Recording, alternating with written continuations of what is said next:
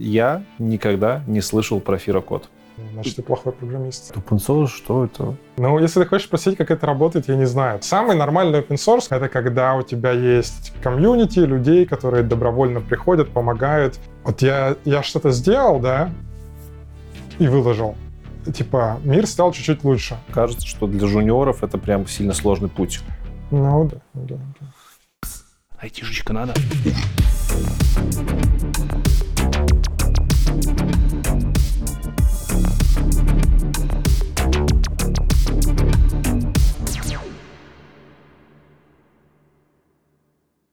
Никита Прокопов. Привет. Привет. Привет. Как дела? Э, нормально. Спасибо, что разрешил снимать в- у тебя. Пожалуйста. Извини за этот разгром, что мы устроили, но это прям... А, это не разгром. А, бывает хуже? Обычно хуже, поэтому мы даже прибрались для тебя, так что... Вау, вау, вау, Да. спасибо. Я, когда тебя уговорил, я примерно такие себе выписал регалии из твоих. Для того, чтобы представить кратко. Ага. Значит, значит, начнем с того, что ты closure разработчик с почти 20 годами опыта. Да. Может, даже больше.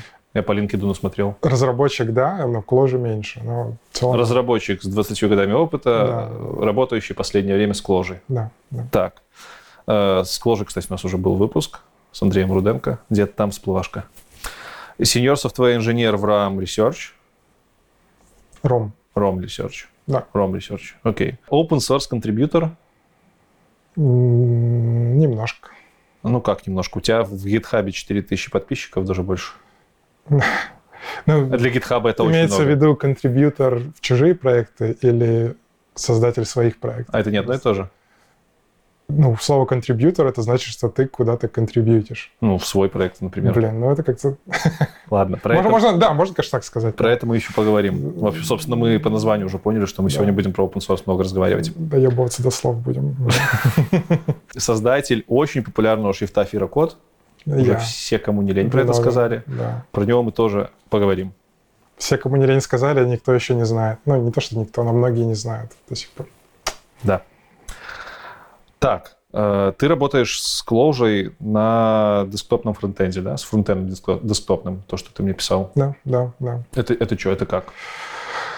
А, ну, смотри, как бывает, вот есть веб, Мгм. в вебе есть фронтенд, бэкенд, м, мухарю, а есть десктопные приложения, да? А, их нужно на чем-то писать. А, обычно это либо нативный, типа Swift UI, или что там в Windows, ни- никто не знает, что. Ну, ты что? Г- DAPF, UWP, Он, давно- еще жив. Авалония, Вот, нет, Авалония не нативный, но, ну да. ладно, Вот. MAU UI. Вот, Тоже не да, и либо электрон. И вот я, собственно, делаю аналог примерно того же, но на кложе, которая JVM кложе. А что там за фреймворк какой-то? Ну, Или- мой, собственно, я делаю сам Ты фреймворк. делаешь сам фреймворк. Да, да, да, да. Хорошо. Э, Это, кстати, один из твоих open source проектов, да? Да. Ладно, про него тоже дальше поговорим. А, На работе чем ты занимаешься? Вот этим и занимаюсь. То есть на работе ты работаешь со своей библиотекой, Да. интегрируешь ее куда-то. Но мы делаем, типа, UI-клиента на ней, да. Слушай, Но очень, больше, больше саму библиотеку. очень удобно. Очень удобно, А согласен. то, то, что ты работаешь в компании, никак не аффилирует э, вектор развития этой библиотеки? Ну, нет, не, не- не сильно. Ладно, хорошо. Э, В самом начале я всегда спрашиваю, как люди приходили в программирование, либо в свою область. Давай, на минут 5-10. Есть целый выпуск, по-моему, да, на разрабах. Да, да, да, да. Вот краткую выжимку. Как мы приходили в программирование, имеется в виду карьерный путь или начало? Давай с того, Что типа, зацепило? ну, ну, что зацепило, да, как, Что зацепило? почему, почему ты выбрал программирование в свое время, когда ты его выбрал? Ну, скажем так, когда мне показали компьютер, тогда я выбрал, в общем-то. А, Ну, потому что, блин, это же компьютер. Это в детстве было? Да, да, да, да. Но это, кстати, интересная штука, потому что а, ну вот мы тусили недавно, мы были в Португалии, и у нас подруга жены приехала с маленьким ребенком. Ну и маленьких детей интересное свойство, как только они видят экран, они приклеиваются к нему.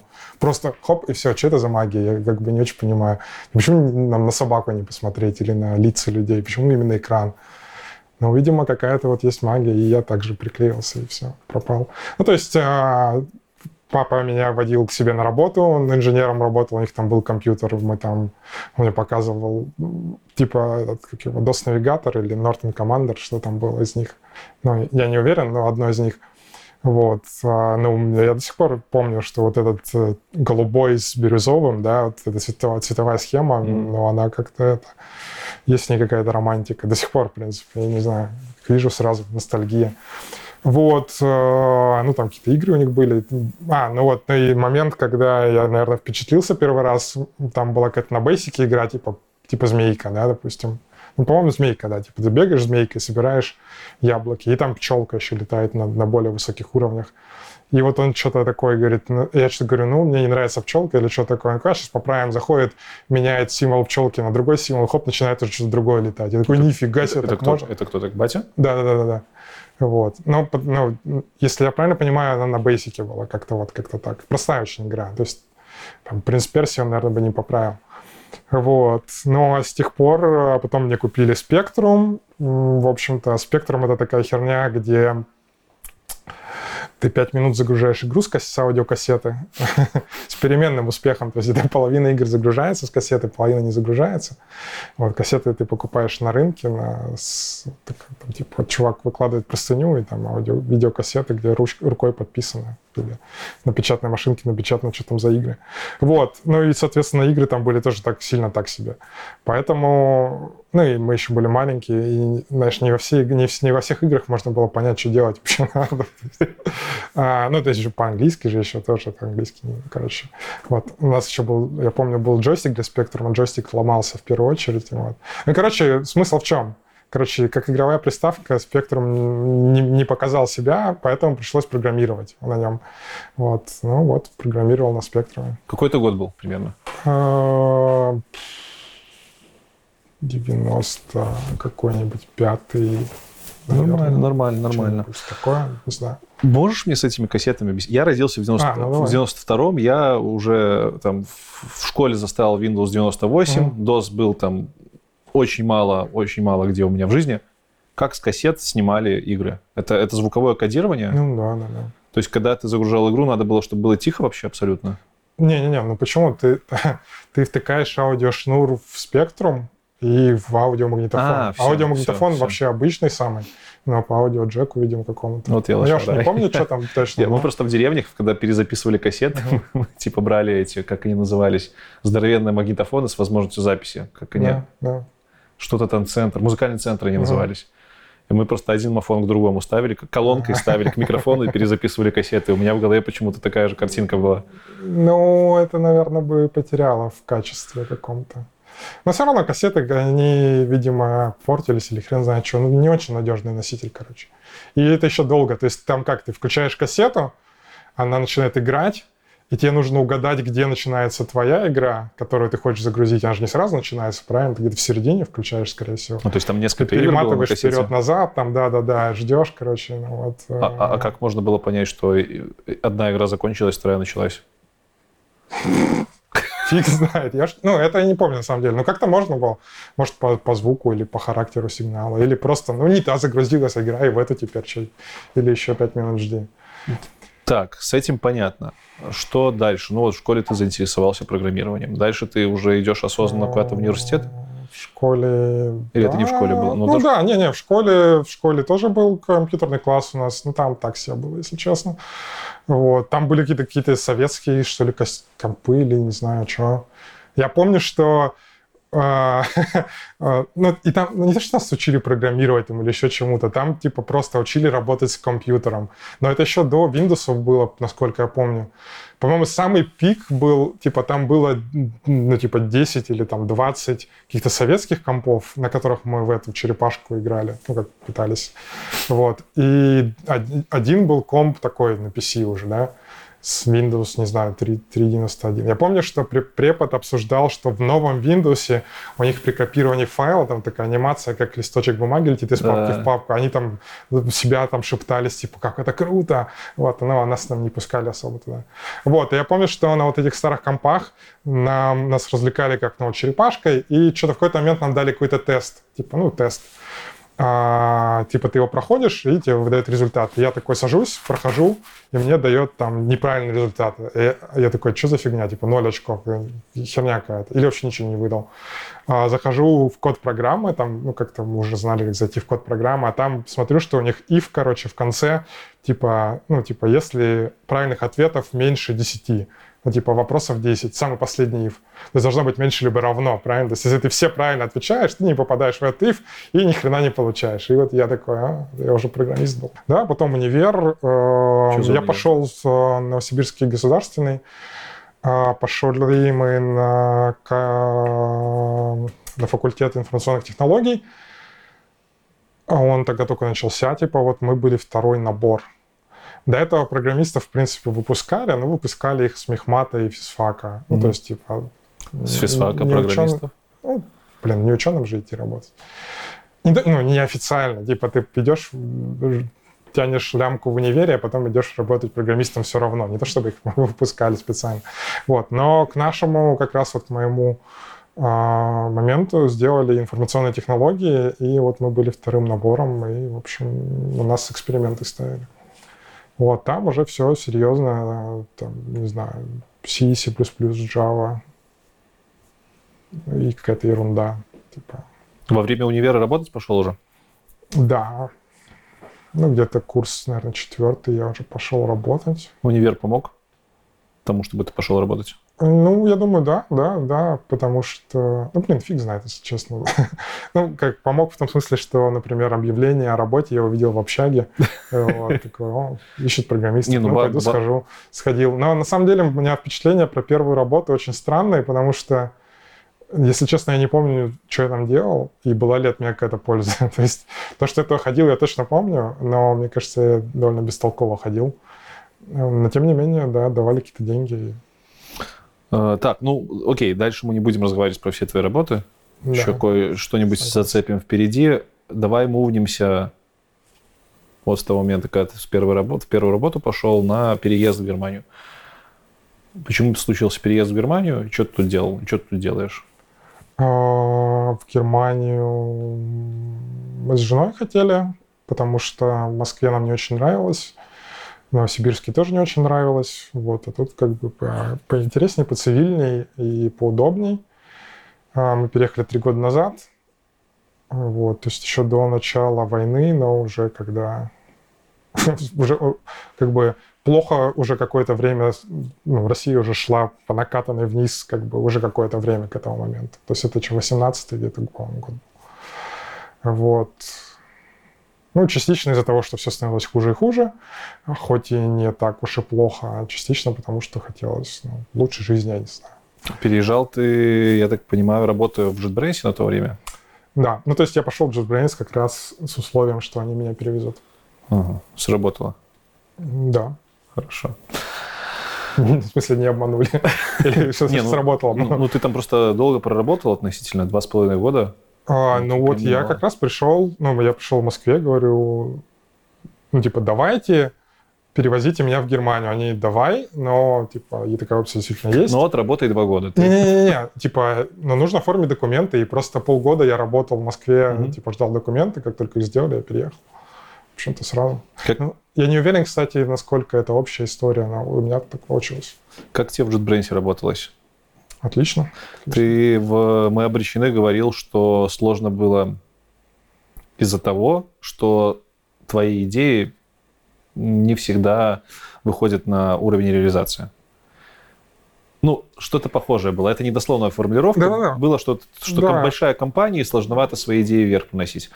А, с одной стороны. С другой стороны, есть, ну, типа, JetBrains не такая уж большая компания, на то время так точно, мне казалось, была типа 500-600 человек, но это вроде как еще не тот уровень, когда ну, уже пара такая... тысяч было. Уже было пара тысяч. Да.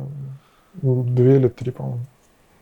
По-моему, в питерском полторы только было. Ага, окей, окей. Ладно, тогда вопрос снимается. Туда действительно. Не, это большая компания, и не то, чтобы идеи было сложно доносить, ну как, а, скорее, типа, они хотят делать одно, а я это делать, ну, не очень хочу просто. У меня, ну, я хочу делать другие вещи, которые им не интересны, то есть у нас разные интересы были. Вот. А до какого-то момента они были общие, и прекрасно работалось, а потом mm-hmm. немножко направление поменялось. Ну, то есть они делают новые IDE, Вот. Э, меня эта идея привлекала, но потом стало понятно, что большинство все-таки хочет делать ее более, а, как это, доступной большинству и нравящейся всем, и похожей на идею в том числе, а я хотел какие-то более радикальные идеи, которые, наверное, как бы себя коммерчески не окупились для такой большой компании. То есть они все делают правильно, типа mm-hmm. это скорее потому, ну, что разошлись не немножко. подошлись, да. Ты над флитом работал? Да, да, да. Круто. Даже вон постер висит флит. На войне увидите его. Ты что такого радикального там хотел сделать-то? Ну, Emacs. Emacs? Из флита? Ну как, смотри. А ты Emacs в жизни пользуешься? Нет, нет, нет. Но мне нравится идея. А, ну как, смотри, у меня типа есть а, очень специфичные вкусы, скажем так, в том, что мне нравится. Ну, типа вот конкретно мне нужен инструмент, да. Угу. И идея, она на совсем другом углу спектра. То есть мне нужен минимализм, четкость, полный контроль, Vim? На, настраиваемость. Ну, ну, ну да, ну типа того. Vim, Emacs, вот. А, а идея больше про про, не знаю, там... Массовое удобство. Подложить соломку, всему научить, все показать, и, и вот так. Вот. И флит, он пытается это посередине усидеть. Вот. Но я, как человек радикальный, mm-hmm. я хочу прям all the way. Не забывайте, что можно поставить лайк либо дизлайк. Обязательно оставляйте комментарии, если они у вас появятся. Вопросы какие-нибудь на все это отвечаю. Что еще сделайте? Подпишитесь на канал, стандартно, посмотрим, работает или нет. Можно ли это как-то вообще замерить? Без понятия. Ну, АБ-тест. А как ты АБ-тест на Ютубе проведешь? Ну, хрен Выпустить два ролика с тобой ну... одинаковых и в каждом в одном попросить, в другом нет? Да, не, ну месяц без просьб, месяц, ну, хотя, блин, тоже, да. Сложно, понятно. сложно. Ну, в итоге, в общем, подписывайтесь в любом случае, это будет полезно. В Телеграм тоже заходите, можете подписаться, там будут материалы из этого выпуска, материалы из других выпусков, мои посты какие-то с мыслями. Также, если у вас есть возможность, желание, можно поддержать канал Патреоном, подписаться на Patreon, спонсорской подпиской, супер спасибо, либо прямыми переводами через крипту, PayPal и Revolut. И что интересно, не все знают, что эти борода есть в аудиоподкасте, я не устану повторять, что есть почти, почти на всех платформах.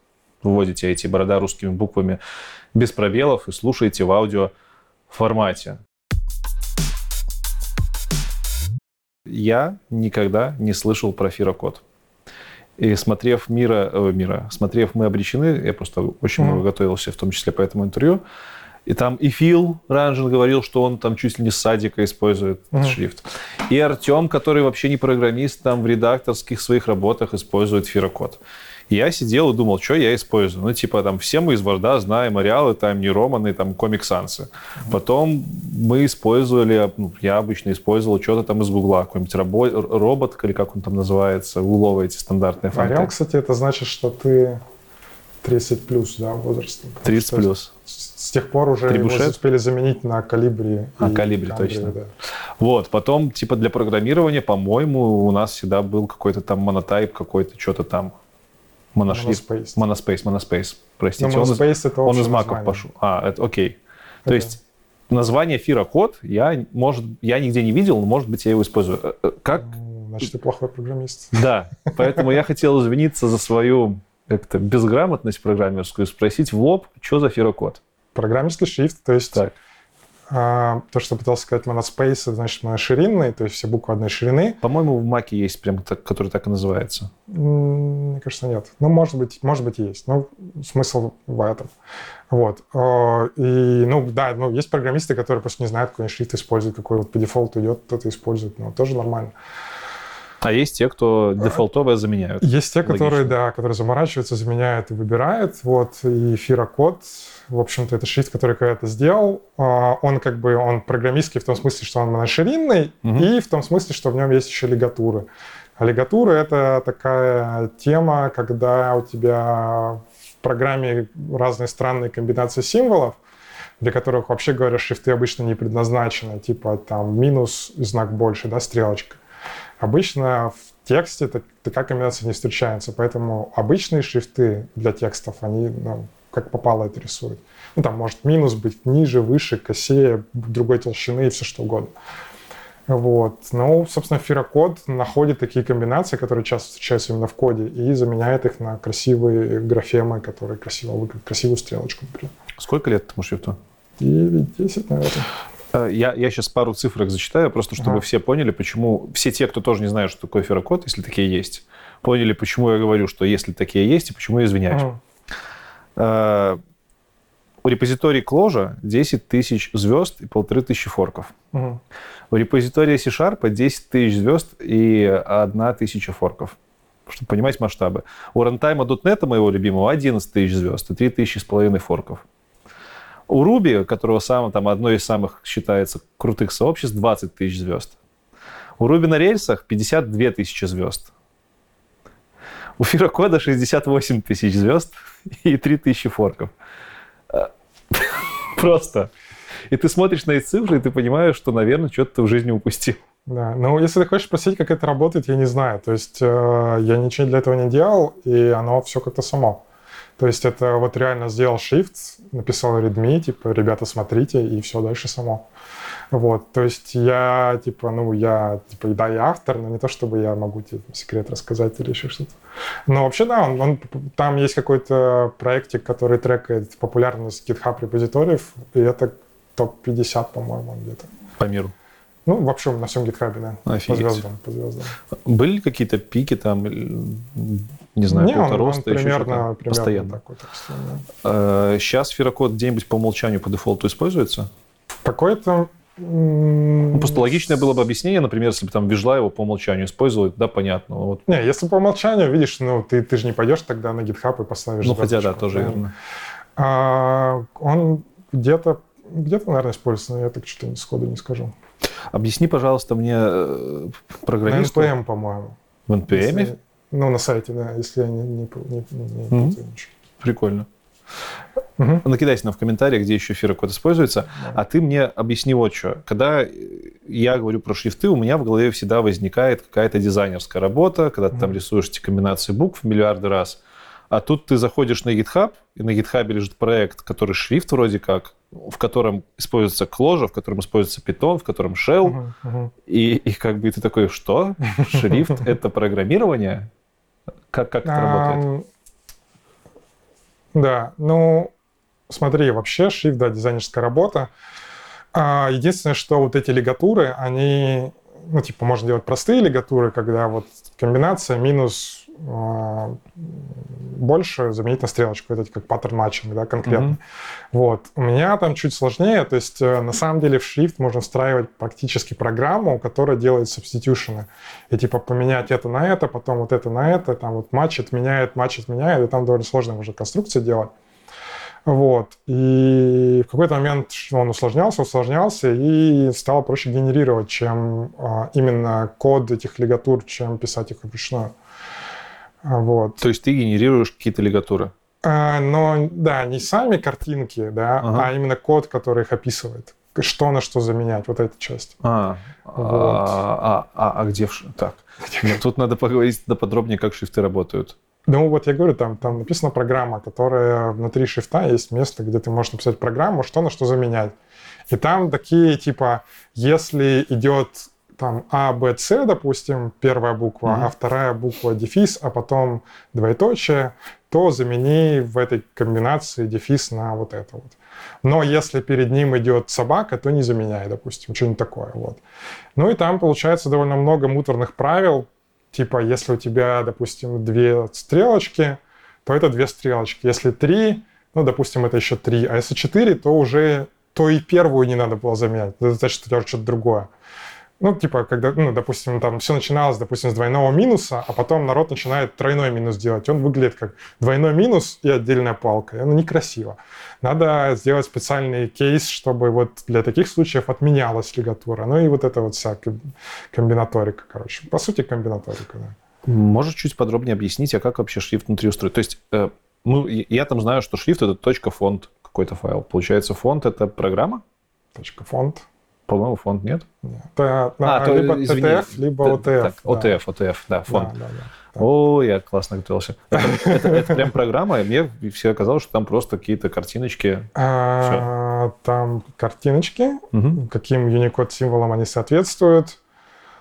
Плюс, да, ну, немножко программы. Ну, там как, блин, формально это таблица подстановок, но она, запи- когда ты ее не пишешь руками, а ты пишешь программу, которая в нее компилируется. Как-то так это работает, вроде как. То есть там не чистый кложа какой-нибудь, Не, не чистый не, питон. Не, не, не, не. Ну, там, ну, в смысле, она очень простая. Это не то, что прям, там, даже, наверное, не тюринг полная, но, но все равно можно довольно сложно А делать конструкцию. Как, как, как э, тот код, который ты на кложе пишешь, потом компилируется, транслируется в этот, в этот Ну, вот он OTF генери- файл, О, ты, например, OTF. типа, код на кложе, типа, код на кложе не описывает сам шрифт. Он Ага. описывает, как из описания лигатур сгенерить код, который, э, типа, их э, кодирует, по сути. Короче, смотри, отдельно картинки, отдельно код на кложе, который генерирует код к шрифту, по сути. То есть код на кложе — это чисто обслуживающая штука. А Кложа никуда не идет вообще. Можно этот кусок? э, Это какой-то стандартный кусок кода или это то, что ты сам придумал? Сам, сам, сам. И он То есть не- это мог бы быть shell скрипт, скрипт, это Ага. может быть э, АВК, мог бы быть, наверное, в каком-то смысле. Мог бы я все это вручную сделать, я просто устал вручную это делать. А Чем отличаются шрифты вот э, с разными расширениями? Что там TT... Какие вообще не есть? TTF, по-моему? TTF, VTF, ну, блин, не подскажу. То есть там, там, там есть конкретные отличия. Это, м, если я правильно помню, это что-то типа контейнера, очень похоже на контейнер, как в видеофайле, знаешь, а внутри на самом деле уже закодировано. Ну, то есть тебе не надо каждый из этих видов э, файлов знать, тебе достаточно во, во что-то одно компилить, транслировать. Не, в, в этом смысле... Да, короче, смысл... Вот, окей. Может быть, так понятнее Я просто будет. пытаюсь понять, Я- как эти да, да, шрифты да, да, да. делаются. Смотри, а, делается... берешь, берешь программу Glyphs. Она стоит, по-моему, 250 евро, что ли. Да, дофига. Вот. Но на самом деле я потом уже понял, что... Я сначала стремался, а потом понял, что на Патреоне я, в принципе, все это давно купил, так что... Мгм. Вот. в ней, ну, дизайн файл ты открываешь, это дизайн программа, как, не знаю, как Figma примерно, ну, только под шрифты, да, но заточенная.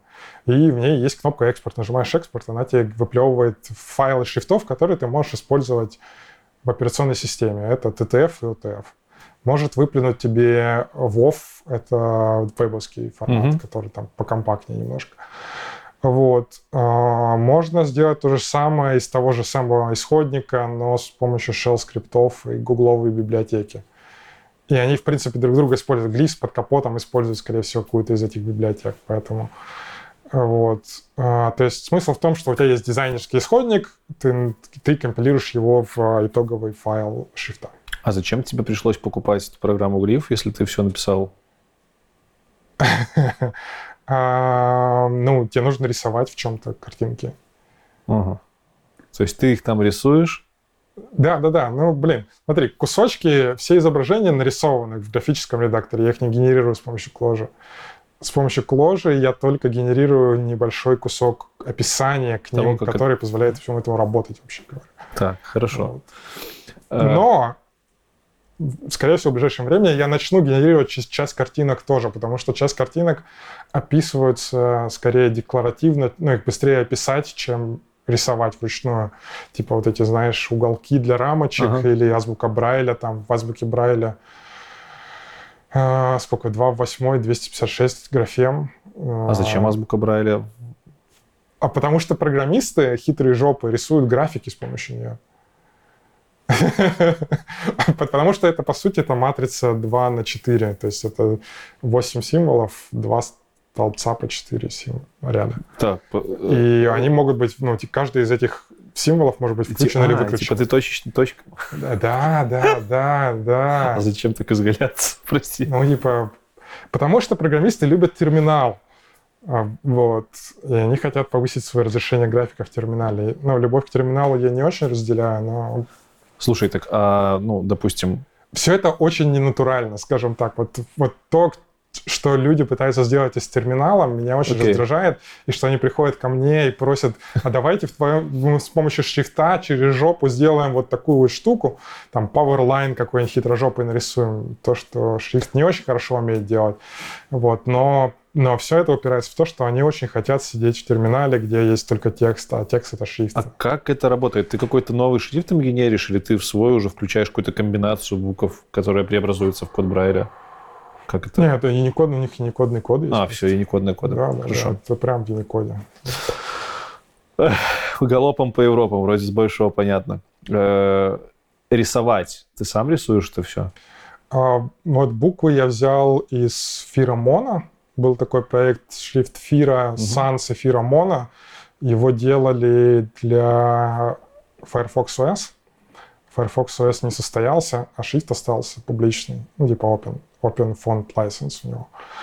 Вот, я взял буквы оттуда, доделал лигатуры к ним, выложил и пошло-поехало. Нужно ли в, в- создании шрифтов лингвистикой какой-то обладать базовой? Понимать, точнее, что там происходит? Ну, наверное, до какой-то степени. Ну, в смысле, нужно представлять, как буквы выглядят. И там, ну, скажем так, накосячить в букве из языка, который ты не знаешь, очень легко. Мгм. И это сплошь и рядом происходит. Кто-то там неправильно умляут какой-нибудь нарисует в шрифте или, знаешь, какую-нибудь словацкую перевернутую запятую, которая сверху буквы рисуется, что-нибудь такое, или там, ну, вот шече, м, ну, кириллицу тоже много ошибок делают американские, ну, или, короче, Ну окей, то есть тут коллеги. немножко шарить надо. И ты все эти edge-кейсы сам дорисовываешь, пририсовываешь. Не-не-не, ну, в смысле, я же говорю, буквы были уже. Там было, были буквы латиница, кириллица и Не, ну, все понятно, что там- языки. То есть мне все, что нужно, это вот программерские там стрелочки дорисовать. Ну, то есть что-то ты рисовал. Да, да, да, конечно. Вот через эту программу самую. Да, да, да. Ну, Почему не этого просто через Photoshop какой-нибудь там? Ну, не, ладно, Ну, Photoshop ты с вектором не не- работает. Ты не можешь открыть шрифт, ну, типа, тебе нужно, чтобы А, все, это редактор формат, шрифта. да, Окей. да, да, да. Э, Как ты решаешь, что вот эта вот лигатура будет вот так выглядеть, и почему это правильно? Ну, типа, это ж вроде как холиварный вопрос. Почему тройное равно будет отображаться Да, как длинное да, равно? Почему да. ты так решил? Да, ну, вот решил. ну, но изначально просто мое, мой, типа, мой вкус. Вот я думаю, что так будет круто. Потом пришли, когда это все стало популярным, пришло много людей с другим мнением, а, неправильным. И начали мне есть мозги, типа, давай вот еще вот так, давай либо переделаем, либо сделаем вот так, ну, там, нам неудобно. Ну, и ты слушаешь какие-то действительно разумные советы, какие-то советы разумные, но они мне не нравятся, я их не принимаю. Вот. а, Но в итоге все мы все подружились более-менее, когда я начал добавлять стилистик alternatives. Это стилистические альтернативы. По сути, когда ты в один шрифт можешь сделать несколько вариаций одного и того же. И там с помощью флажка переключать уже в редакторе. Ну, как ты выбираешь... Как там, там же, где ты выбираешь шрифт, можно выбрать и альтернативу. Иногда. Не во всех Типа болт, какой-нибудь сталик? Ну, или- не, не то, что болт италик, а именно там, допустим, у тебя А есть, которая такая красивая с двумя этажами, а есть А, которая просто кругляшок с палочкой. А, и ты можешь дефолтовое значение изменять. Да-да-да, ты можешь выбрать, как ты хочешь свою А, чтобы выглядело, как. G там выглядит, как, а, как, допустим, ну, вот двойное равно, да. Некоторым мне нравится, что двойное равно у меня сплошное, просто, просто очень длинное равно. Некоторые говорят, а как я буду от одинарного его отличать? Ну, блин, оно в три раза длиннее, как оно... А, от тройного как ты будешь отличать? вот. Ну, в тройное у меня уже три палки. А, ну все. Вот. Но они такие, мы все равно не понимаем. Ну, такой, ну вот у меня есть альтернатива, где там посередине тон- тоненькая дырочка есть между ними. То есть это все еще лигатура, но которая уже ближе выглядит к обычному двойному равному. Хм. Вот. Так что компромиссы, ну, это очень сложно, да. То есть э, единственное, что я...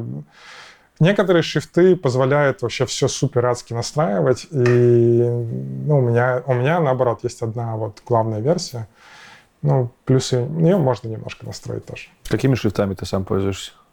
Фирокод чаще всего. Периодически мне надоедает, и я на что-нибудь переключаюсь, но, как правило, все равно возвращаюсь. Вот. Из хороших мне нравится... Трома Шамин делает Маршан Моно из «Злых марсиан». Вот. Он такой прикольный, очень характерный. Input мне нравился когда-то. А что за злые марсиане? Злые марсиане, не знаешь, что компания? Но это какие-то... Ух, аутсорсеры, не аутсорсеры, что ли. Блин, я не знаю, как они правильно. У них какой-то странный бизнес, они типа делают на заказ какие-то сайты, продукты. Ну, не знаю, короче, что. Угу. Ситник там работает, может, знаешь Ситник? Ну, Ситника знаешь. Ну да, да, вот. Ситника много кто знает. Вот. А про них очень много слышно, они какие-то очень прикольные, в том смысле, что это, как я понимаю, это, снаружи это маленькая компания дружных каких-то очень ребят, которые еще и очень крутые, там статьи делают, все. Понятно. И очень хорошо про это рассказывают. Ну и, короче, не знаю, на слуху просто название. Угу. Ну, короче, я периодически экспериментирую. Рекурсив был еще прикольный шрифт, а, вот его я пробовал. Ну, вообще, блин, да, люблю всякие странные попробовать периодически, что, for fun. Какие у тебя еще проекты есть популярные? А, ну, точнее, я знаю, какие у тебя есть еще популярные проекты, я себе их выписал. Давай про них тоже пару слов скажем. Э, DataScript. DataScript. Второй по популярности. Да, DataScript — это база данных для Clojure, такая типа база данных, не база данных. Короче, все это началось как э, база данных для фронтенда. Есть, в Clojure есть база данных Datomic. Это Которая так... вроде бы все закрывает, что надо. Да, да, да. Она очень такая необычная, ну, очень, у нее очень много интересных идей, и она очень необычная. Вот, мне она очень нравилась, я на нее посмотрел и думаю, о, я могу, в принципе, сделать что-то похожее. Очень быстро попробовал, ну и там за неделю действительно сделал такого, нифига себе. Вот, народу понравилось, ну и там уже началось, я начал более серьезно к этому подходить. Вот, я тогда работал на ClojureScript, на фронтенде, соответственно, я сделал, чтобы она работала в браузере. То есть Datomic он сервер-сайт, это обычно сервер-сайт база, там у них Amazon, ну, Storage, Persistence, это все, кластеризация. Вот, а у меня была клиентская база данных, то есть, по сути, ты там свои, не знаю, объекты, которые тебе на фронтенде, там, юзер, автор, пост, коммент засовываешь туда, и потом ты можешь делать запросы и, типа, как-то выборки делать. То есть, ну, она стейтлес, получается, да? Э, между перезагрузками да, да, страницы. Да, да, да, да. Вот. И оказалось, что это очень интересная модель, ну, прикольная модель. А, народу зашло, но им нравились, как я понимаю, запросы, и, ну, мне, я тоже, мы ее тоже использовали. Мне нравилось, что просто очень удобно хранить стейт таким образом. То есть, типа, не в объектах, там, uh-huh, знаешь, uh-huh. точка, точка, точка, куда-то там ходить, а вот именно там хранить, они в очень плоском виде, разобранными, очень однообразно хранятся, очень легко делать, найти что-то через что-то, что-то с таким-то свойством, вот такие вот такого плана запросы, которые... Ну, это SQL-like, так? Или ну, нет? примерно, да, да, да, ну, только без SQL. Datomic-like. Да, да, Datomic-like. Вот, там, ну, как бы у Datomic нет SQL, mm-hmm. у меня тоже нет SQL, там вместо этого Datalog. Datalog, вот, да. да. Э, поверх чего это работает? Поверх local store, куков, файлов, чего, как а, вот, но там нет, нет precision, то есть это изначально это чисто in-memory история. А, все, вот. точно. Но, в принципе, ты можешь это все сериализовать, так. что сейчас не очень эффективно, типа, нужно просто все с нуля сериализовать и сохранить. Куда сохраняешь, это уже up to you. Такая вот. возможность есть прямо в библиотеке? Да, да, да, да, да. Окей. Да. Вот. И, в принципе, вот, наверное, одно из самых больших использований как э, вот этой штуки, это вот то, где я работаю, ROM Research. Угу. Они используют ее как прям формат своей базы данных. То есть Roam Research это что? Это, ну, это заметки типа Notion, да, граф заметок. Вот. Весь граф заметок — это одна большая DataScript база данных. То есть ты заходишь на свой, свой на, сайт, открываешь свой граф, он у тебя загружается, он загружает вообще все заметки, которые у тебя есть, сразу в память браузера и работает с ними в памяти. Потом, когда ты что-то поменял, он это сериализует и отправляет в Firebase вот именно в формате дата-скрипта сериализованной базы. И в Firebase прям лежат дата-скриптовые базы. Вот. И я, конечно, подофигел, когда узнал, что они это делают. Ну, если они это сделали без меня еще, но вот моя библиотека позволила им сделать целый стартап и начать все это направление personal knowledge management достаточно легко. То есть ну, они считают, что это один из вот технологических как enablerов, да, что позволило Clojure и плюс вот эта штука. Что они взяли с полки, сделали и сразу работает. Вот. Там есть еще прикольная история, что у ROM Research есть типа клоны. Вот, и один из клонов, а, Тоже использует дата, дата Да-да-да, да. Он использует DataScript и Clojure, Clojure Script. Но просто история в том, что чувак а, пришел на собеседование в ROM Research, говорит, хочу работать у вас. Они говорят, а Clojure знаешь? Такой, не, не знаю. Иди учи, и потом приходи. Он пошел учить кложу, начал думать, ну, на чем надо учить? Надо какой-то тестовый проект. Попробуй клон ROM Research написать. Попробовал, взял тот, тот же стек, тоже Clojure скрипт, тоже DataScript, и у него получилось, ну, легко достаточно. Такого, да что, зачем, пойду работать. И запустил свой стартап, поднял финансирование, сейчас нанимает программистов. Охереть. Вот, одного увел но, ROM Research. Подожди, но а, как... Я не могу понять, а как тут уживается то, что ты, работая в компании, которая это вот разрабатывает на твоей технологии, да какой-то свой программный продукт, может быть не аффилирован этой компанией. Условно говоря, если тебе в какой-то момент твой босс скажет, слушай, вот там этот чел сделал такой же стартап, как у нас, а ты, когда ты владелец библиотеки, можешь что-нибудь сделать, чтобы он, он не мог использовать этот скрипт в своем проекте? Ну... Может такое произойти потенциально? Ну, может, я просто не буду этого делать.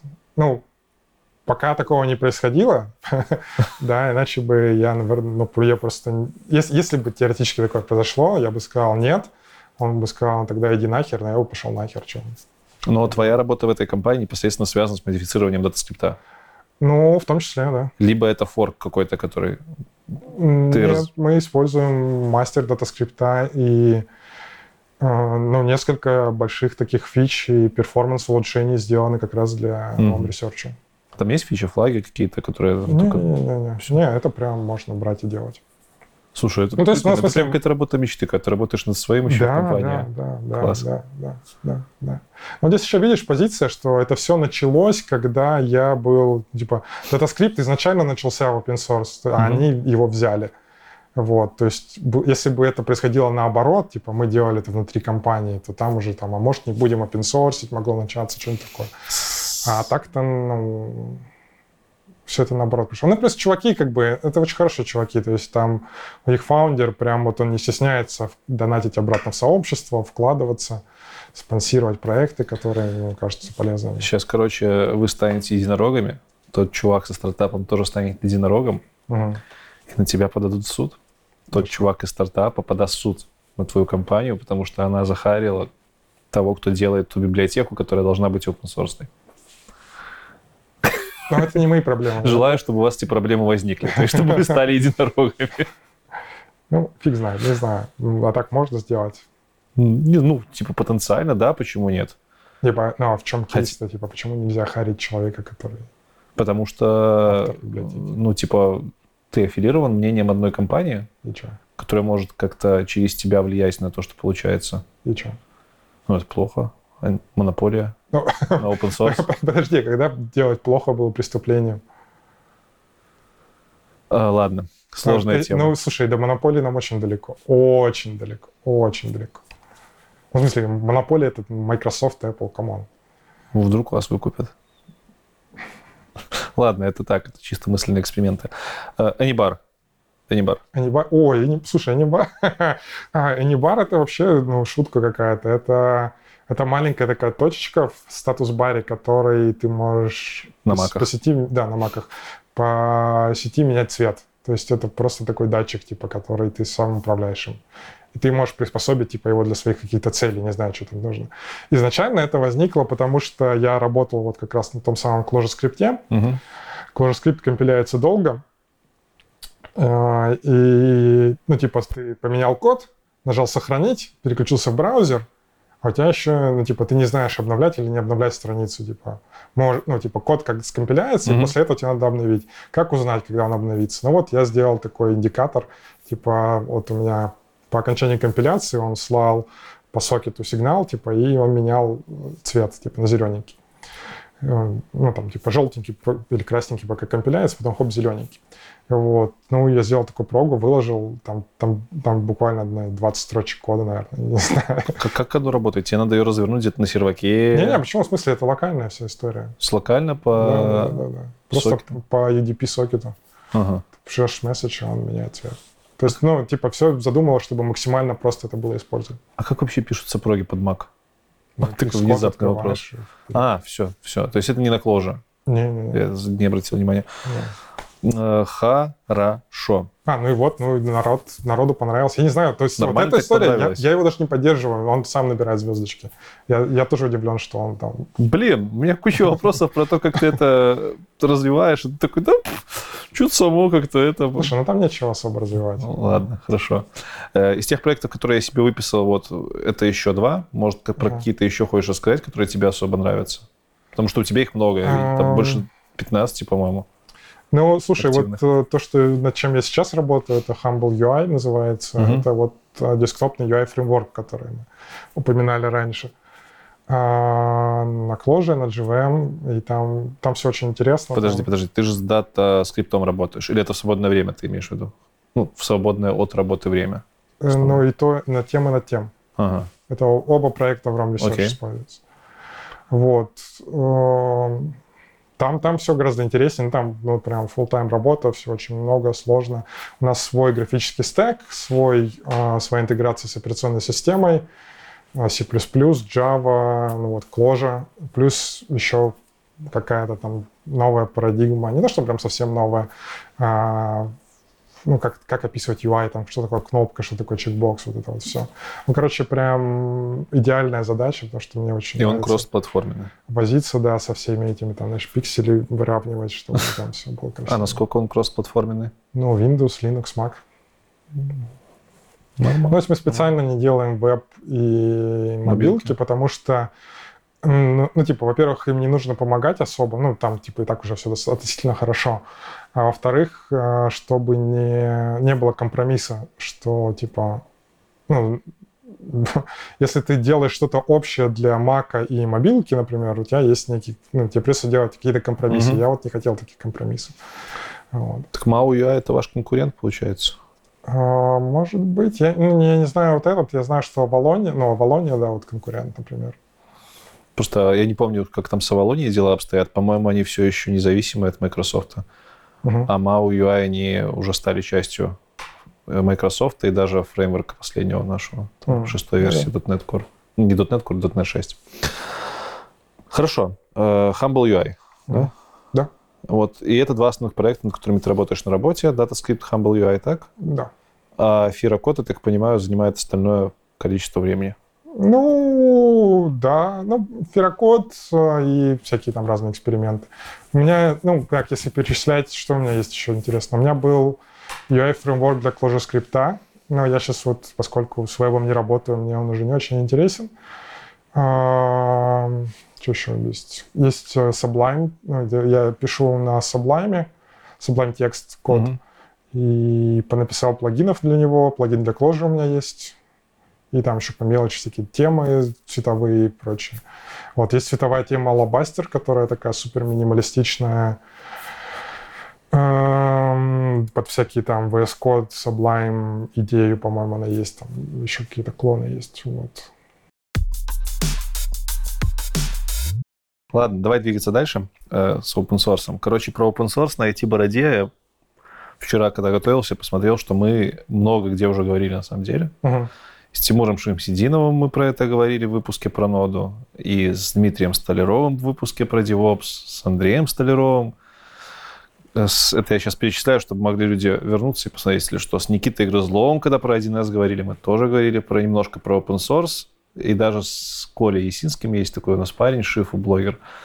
Про бизнес говорили, и там было про open source. Но Мгм. все это было так прям, знаешь, типа точечно, где вы там что применяете, а вот Мгм. у вас прикольные проекты.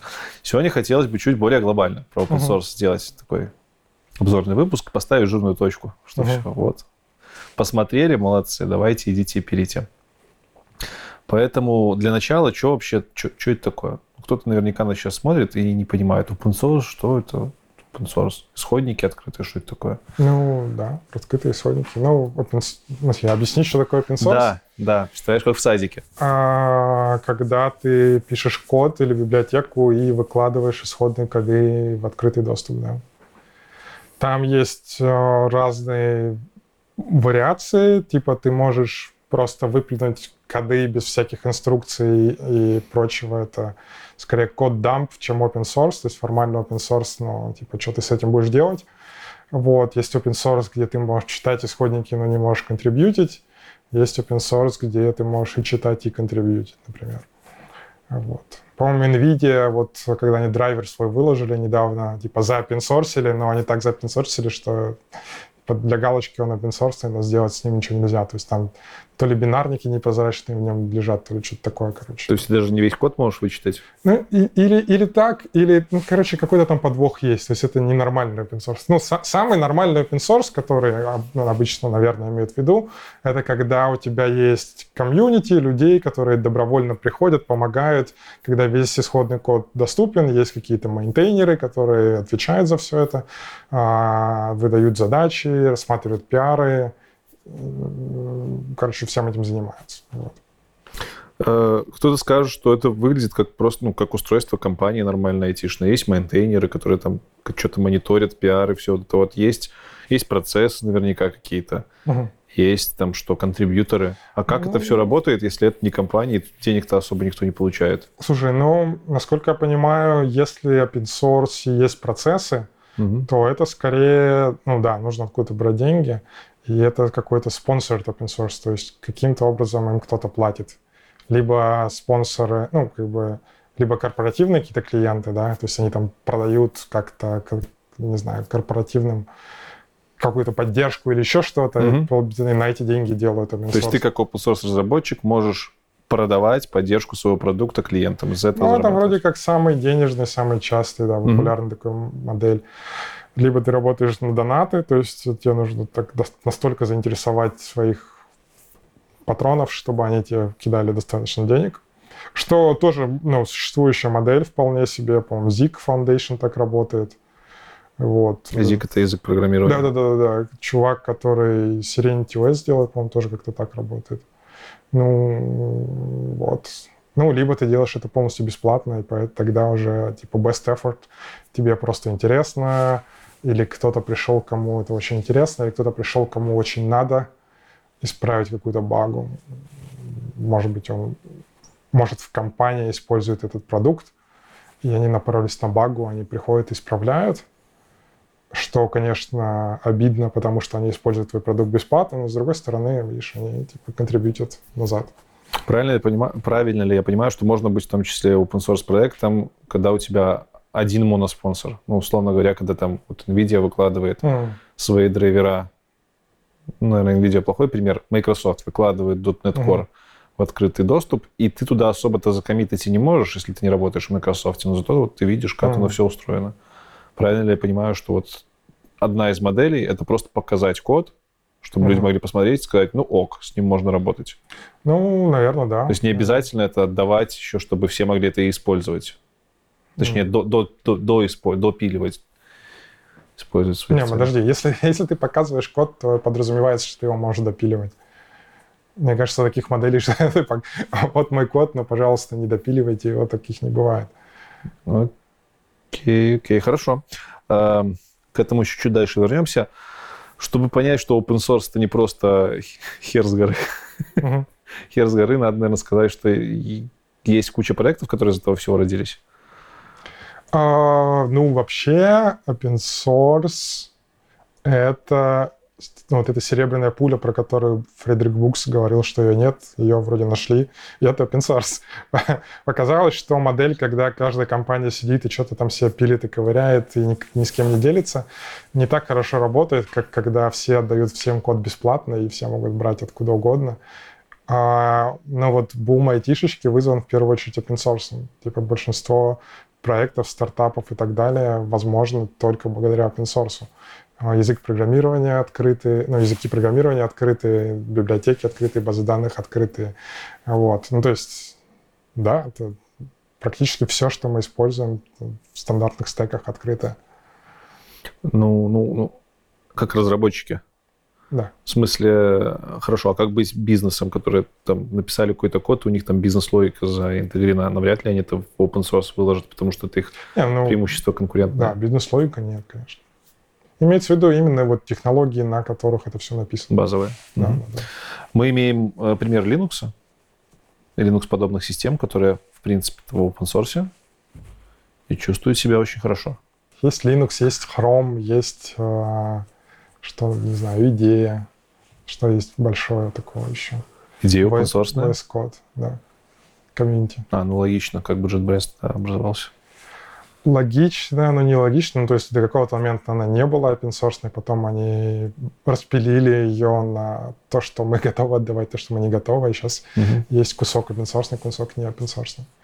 Ну, это именно, мне кажется, им их прижимал рыночек. То есть open source стал очень популярным и стало зашкварно не быть open source. У них, по-моему, конкурент Eclipse был сразу open source полностью, NetBeans был open source, и на них уже косо смотрели. Ну, плюс это позволяет э, ну, знаю, приходить разработчикам что-то, ну, гибкости больше. Ты, Подожди, ты можешь так... строить на идее теперь что-то. Идея open source, но остальные IDE, я так понимаю, не open source, которые на базе построены. Там райдеры, какие-нибудь пайчармы, веб-штормы. Уже не знаю. Просто это странно было бы, потому что, ну, они же платные, и там платишь помесячную подписку, и зачем мне тогда платить, если я могу пойти из исходников себе собрать? А, не знаю точно, может быть, да, может быть, нет. А, но, ну, скажем так, я не знаю, но то, что они платные, не аргумент, что они не могут быть open source. Потому что, ну, вот одна из моделей open source которую мы не сказали, про mm-hmm. заработка, да, это двойное лицензирование, когда ты говоришь, вот эта штука бесплатна для разработчиков, ну, для индивидуаль, ну, как это, блин? Для собственного для одного человека, короче, да, для ну. собственного no. использования. Но стоит денег для компаний, для бизнесов. Вот. Э, вполне себе рабочая модель. Ты смотри на исходники сколько хочешь, пробуй, играйся, но если ты начнешь ее использовать для бизнеса, плати нам деньги. Кто узнает, что ты начал для бизнеса ее использовать? А... Или это на честном слове держится? На честном слове, насколько я понимаю, там риски перевешивают стоимость продукта гораздо больше. В смысле, если, если когда-то узнают, что ты вдруг да. использовал, то да. тебе придут это и сделают? Да. да. Хорошо. Ну, себя начнут там, наверное, требовать процент прибыли или еще что-то. Так, ну такое. ты меня заинтересовал. Я приеду домой, посмотрю, можно ли райдер собрать из исходников, потому что я два года как не использую его для коммерции, uh-huh. исправно плачу, uh-huh. и уже даже очень немало денег с последних времен. Так сделай open source лицензию и получи бесплатно. Как? Ну, проект нужен open source. А, в смысле, тот проект, на котором я работаю, да, они все у меня open source. Митовская ну, лицензия. Нет, можно, Apache, Apache 2.0. Ну, мы про это еще поговорим. и получить лицензию. Да, я не знал. Вот. Я так для дата-скрипта делал пару раз. Я когда устроился в JetBrains, на самом деле, ага. в какой-то момент, э, ну, типа, мне нужна была IDEA Ultimate, и я, я пошел, ну, типа, получить ее через DataScript оказалось быстрее, чем через внутренние механизмы JetBrains. Потому что там какой-то нужен лицензи, сервер лицензии, VPN, что-то еще, еще такое. А, чем ходить и спрашивать у кого и как это все настраивать, мне быстрее было сказать, я DataScript разработчик, дайте мне лицензию. А это какая-то программа поддержки именно JetBrains или да, в целом да. в мире есть такая практика, что если ты open source делаешь, можешь к любым сходить и попросить бесплатно? А, конкретно это программа JetBrains. Ну, это, ну, практика такая есть, но она не стопроцентная. Ну, то есть, угу. типа, кто-то делает, кто-то не делает. Окей. Okay. Часто open source ассоциируют с GitHub. Угу. Единственный ли это инструмент для хостинга open source проектов и вообще, что в open source часто используется с точки зрения... SourceForge. Ты не знаешь SourceForge? Я знаю, я просто такой, а, точно. Мы же старые с тобой, помню. Нет, а, ну, GitHub... А, не, ну, с GitHub интересная история. Ну да, GitHub чаще всего используется. GitHub, ну, насколько я понимаю, GitHub и GitLab. Вот. Они стали монополистами, да. подобные системы. Да. Был... Э, вот, ну да, интересно, но все остальные хостинги загнулись. То есть SourceForge, ну, ему суждено было загнуться, а вот Bitbucket был симпатичный, но они сделали ставку на видимо, на Меркуриал вместо Гита и проиграли, поздно это поняли и уже он, он или загнулся, или что с ним случилось? Я... Или он еще есть до сих пор? Не, Bitbucket внутри, он, по-моему, как сервис продается. Mm. Я помню, что они меня заставили мои проекты забрать оттуда. Может быть, они закрыли его для бесплатного использования или что-то такое. Ну, в общем, да, остался только GitHub, вам всех победил. У Гугла тоже был свой хостинг кода, но они тоже такие... С да. там, по-моему, была херня. У них были бесплатные аккаунты до, пи- до пяти, по-моему, человек в команде, а потом GitHub выкатил свой точно такой же тарифный план. Uh-huh. И, по-моему, тогда они начали немножко сдыхать, потому что все ну, такие, ну, пойдем на GitHub, что нам тут? Ну, что-то вот кроме GitHub ни у кого не получается. Что очень интересный вопрос. Ну, то есть мне хотелось бы узнать, почему ни у кого не получается, но... А зачем кому-то еще, если есть и так хорошую? Ну, кстати, не очень понятно, сколько там денег GitHub зашибает. То есть мне не очевидно, что вообще GitHub окупается за вот эти их 5-долларовые супераккаунты, которые... Ну да, да, да, для приватных репозиториев. А сейчас, сейчас уже они их... Ну, ну короче, они же наверняка чаржат еще какой-то процент со спонсорства, например. Там же в GitHub есть спонсорство авторов. Нет, кстати. Ну, может быть, точно начнут, есть, но когда они начинали, спонсор у них точно был беспроцентный. Ага. Реклама? Слушай, я не знаю. Я, ну, сейчас, их там. спонсирует Microsoft и, видимо, ну, понятно, да. продает свои Azure или еще что-то. Но когда GitHub был сам по себе, GitHub тоже... Ну, короче, я не знаю. Хорошо. И GitHub и системы такие контроля версий — это самый главный инструмент э, open source разработчика? Ну... Ну, типа, тут же, наверное, даже нельзя выделить какой-то класс инструментов. Ты используешь все то же самое, что и в жизни, просто хранишь это в открытом виде. Да, нет, да, GitHub, думаю, да. Ну, как бы у него, видишь, еще плюс, что его все знают. Как бы и, ну, как бы, блин, у GitHub все хорошо. Они хранят код, у них есть ишьюсы, у них есть какой-то project planning. Ну, я не пользуюсь, но, в принципе, он есть. То есть это, типа, типа решение под ключ ты пришел, там есть все, что тебе нужно, вообще все. То есть система учета задач, да, вопросов да, да, каких-то да, там, Баг, канбан. Репорт, репорт багов, да. Даже экшен общение есть, там чтобы есть. сразу там какие-нибудь версии Теперь собирать. CI еще есть, да. Ну, как бы да, то есть, ну, если ты э, просто в компании бы настроил продукт, тебе нужен был бы Git, Git хостинг, э, issues, баг репортинг, а, project management и CI, да? И вот GitHub все это включает все сразу. И это вообще супер удобно, конечно. А чем баг-репортинг из меня тышусов отличается? Ну, да, наверное, ничем. Ага. А... Ну, иногда ты трекаешь, там, я не знаю, как бы что-то трекаешь ты, а что-то тебе приходят другие люди угу. со стороны. То есть кому-то, ну, отличается доступом, по сути. Как происходит вообще создание open source проекта. Я не говорю, что там как, как ты код пишешь или как идею придумываешь, а в целом ты такой, вот у меня есть классная идея, мне не жалко, не зашкварно ее вот в публику отправить. Что ты делаешь? Ты просто пушишь в GitHub и все? Ну, не же. А, слушай, вот да, надо это как-то пиарить, наверное. Ну, смотри, а, насколько, ну, по моим представлениям, да, самое главное, что, ну, ну, типа, просто запушить код явно недостаточно. Я видел много раз, когда народ делает библиотеку, пушит ее и такие, ну, у меня три звездочки, типа, что я делаю не так. Нужно как минимум написать readme. То есть угу. нужно, чтобы... Нужно объяснить, что ты сделал. То есть недостаточно просто сделать, нужно еще объяснить. Вот, вот это... Документация. Как минимум это первый барьер, который, к сожалению, он самый очевидный и самый простой, но не все его проходят типа, зачем это сделано, как это работает, там, типа, как, это, как, это, как это запустить, да, да, да, использовать. Да, вот. Ну и плюс помочь, то есть, чтобы, знаешь, что там не нужно было хитро настраивать там какой-то специальный environment, что-то еще иметь, чтобы ты мог там, не знаю, докер щелкнуть. Ну, кстати, я когда твои я посмотрел, у тебя там вообще инструкции вот такие, типа, докер ап и все, и, и можешь ну, уже типа тыкаться. того, да, да, да. Типа... Ну, я с докером не очень дружу, но в принципе, это идеальное решение. А, конечно. нет, извини, это я у вас только смотрел, как у него этот блок устроен. У него там докер ап, и такой, нихера себе. Не, у меня докером похуже. У меня докер протухает периодически, угу. где он есть, а вообще я его не очень люблю.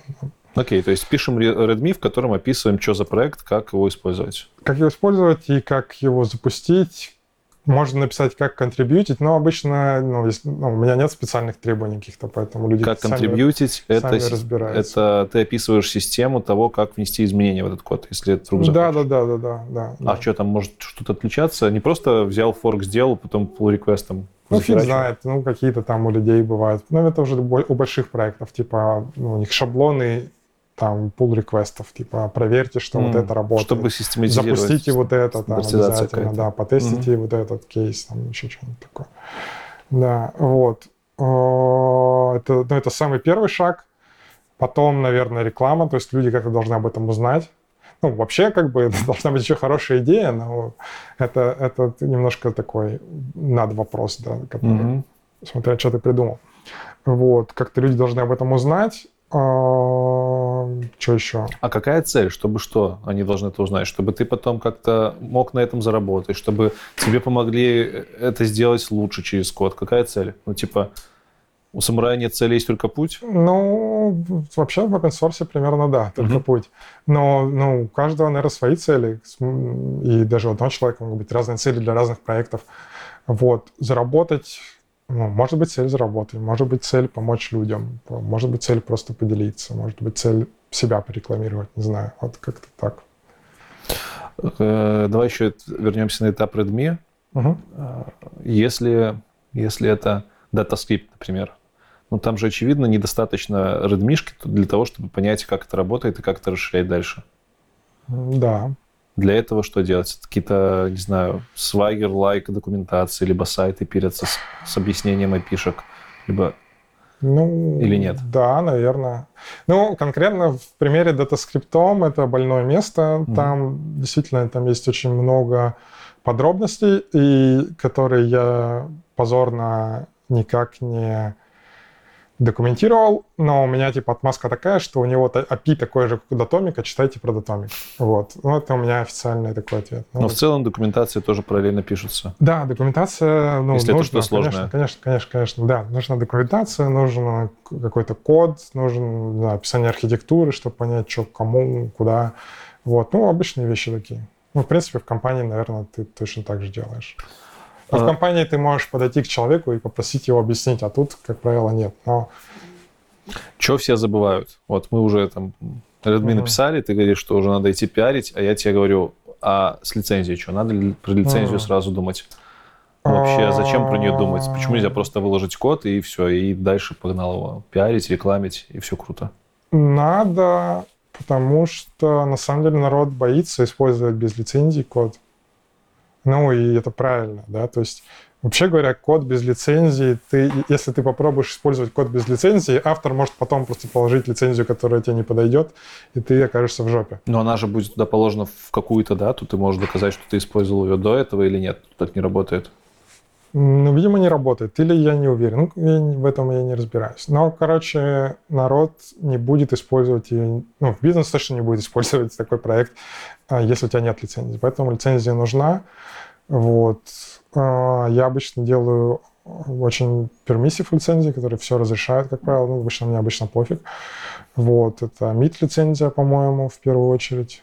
Они все примерно одинаковые, и там блин, такие тонкости, что я так толком не разобрался. То есть я, по-моему, я мечусь между MIT, не то, что мечусь, но в разное время у меня были MIT лицензии, Eclipse лицензия, потому что ее использует Clojure, и Apache лицензия, потому что ее использует, не знаю, кто. Я тоже когда-то выбирал между Митом и Apache, почему-то себе Apache 2.0 поставил, и тоже не помню почему. Там реально как-то в Там что-то очень менялось. сложно, да. Слушай, а можно свои лицензии писать? Свою Можно, просто кастомную? По-моему, у JSON, ну как у JSON, у JSON парсера, который Дуг Крофорд написал, который его открыл Мгм. изначально, лицензия нельзя использовать, можно использовать для всего, кроме зла. Ну, что-то такое. Вот. А что такое зло, это мы уже определим. Ну, это уже up to you, да. Ну, и, кстати, MIT мне больше нравится Apache, потому что MIT очень короткий, да, он там на экран помещается, а Apache это там 10 экранов. Вот. И, в принципе, это все считается легальным, насколько я понимаю. Я же так понимаю, вот название их Мит Apache, это не потому, что они там соответствуют чему ну, типа, ты же все равно пишешь весь текст лицензии, там той же Мит. Мгм. И то, что она у тебя называется МИД, это просто говорит, наверное, человек, который ее читает, что она должна быть похожа на лицензию МИД. Она должна быть такая, как лицензия МИД. Условно, почему мы не пишем, что у нас лицензия МИД, а как она выглядит, вот смотрите, вот там, вот кто на сайте, кто эту лицензию придумал. Зачем мы постоянно описываем всю эту лицензию? Типа, зачем текст копипастит? Ну, Ну, фиг знает, не знаю. а если он изменится? Не Может. Мне это... мне- ну, не а, окей. Если он изменится, это новая лицензия. Все, это другое название будет. Типа Apache 2.0 это потому, что был Мгм. Apache 1.0 когда-то. Мне Какой- что еще тут интересно было, за эти лицензии реально в каких-то странах могут прийти и юридически привлечь к ответственности за неисполнение. Наверное, не знаю. Ну, То есть, по факту, это же просто кусок текста, который ты взял и написал. Возможно, ты даже юридическими знаниями не обладаешь, Так а но ты его нужно. написал.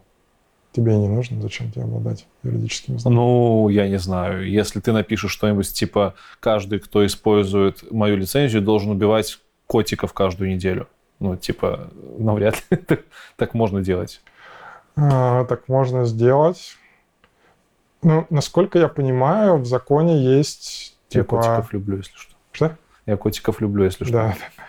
Есть, типа, разумные требования, неразумные. Ты не можешь неразумные требовать. Ну, как бы где гарантия того, что ты в своих требованиях не превышаешь там GDPR, например? А, Ты там говоришь в своей лицензии, что там в соответствии с этой лицензией мы будем собирать там ваши карточные данные. М. А, потому что, ну, в смысле, потому что у закона преимущество. Ты можешь писать все, что вот, угодно. и тебе надо, и тебе получается надо быть типа юридически подкованным, чтобы эти лицензии прописывать. Э. Написать ты ее можешь в любом случае, и силу она будет иметь, но какую ты определишь только если есть, если только если ты юридически подкован. Короче, если начнут разбираться, это уже должны делать люди, которые как бы это все имеет смысл только когда начнут разбираться, правильно? А разбираться начинают. То есть есть прецеденты, когда по лицензиям open source прям начинались целые дела. Я не знаю. Ну, наверное, не знаю. Чё-то- Думаю, что есть. Даже вроде у кого-то какие-то open source проекты пытаются отжать периодически. А ты сам по поводу лицензии задумывался в самом начале? Не-не-не, ну у меня поэтому Когда максимальная пермиссив, потому что ну, меня это не парит. Когда в Ферокоде лицензия появилась? Сразу, потому что это форк э, феромона, а он, у него есть лицензия уже. А, и ты не можешь выйти за ее рамки. Да-да-да, там Естественно. типа Open Font License. Проще всего взять такую же. Ну, в, твоем, в этом случае. Не то, что проще, я, по-моему, даже не могу взять другое. Мгм. Вот. Да, ну, потому что в той лицензии написано, что любой derivative work, типа, все, что ты меняешь, должно быть под той же лицензией. Хорошо. Написали Redmi, зафигачили этот лицензию туда. Я видел в GitHub еще есть какие-то файлики contributors. Я не понял, что это за файлик такой. Или owners. Ну, contributors бывает иногда, да, я даже не знаю, что это. Ну, наверное, Ну, то есть кто, кто контрибьютит. Окей. Я туда себя почетно записал. Пусть будет. А, Redmi-шка, продвижение. Все Ну, как будто бы, да. для того, чтобы жить? Ну, ну да, дальше работать начинать, то есть начинать, э, ну, как бы, одна из еще вещей, которые могут помочь, да, ты можешь создать issues, за которые можно взяться. То есть, если ты знаешь о каких-то проблемах, которые ты еще сам не решил в коде, ты можешь создавать issues, типа, там, good, good first issue, есть, по-моему, тег в GitHub. А, Чтобы если- люди, если которые человек, пишут. который хочет поработать, да, но не знает над чем, приходит такой, о, могу вот над этим. Вот и поработал, например. Ты рассказывал, что у тебя с процессами э, контрибьюшена внешнего Фирокод не очень дела обстоят. Перекод, да. В другие проекты. Ну, получше. Но там, там специфика Хорошо. именно разработки шрифта, что ты не можешь ничего сделать, не Мгм. купив программу за 250 Ну, евро. это не про Фирокод вопрос, это вопрос то, в ту копилку, а как выстраивать процессы работы с комьюнити, когда к тебе вот пришли люди, и они хотят что-то делать, и ты такой, ну, класс. Кто бы знал.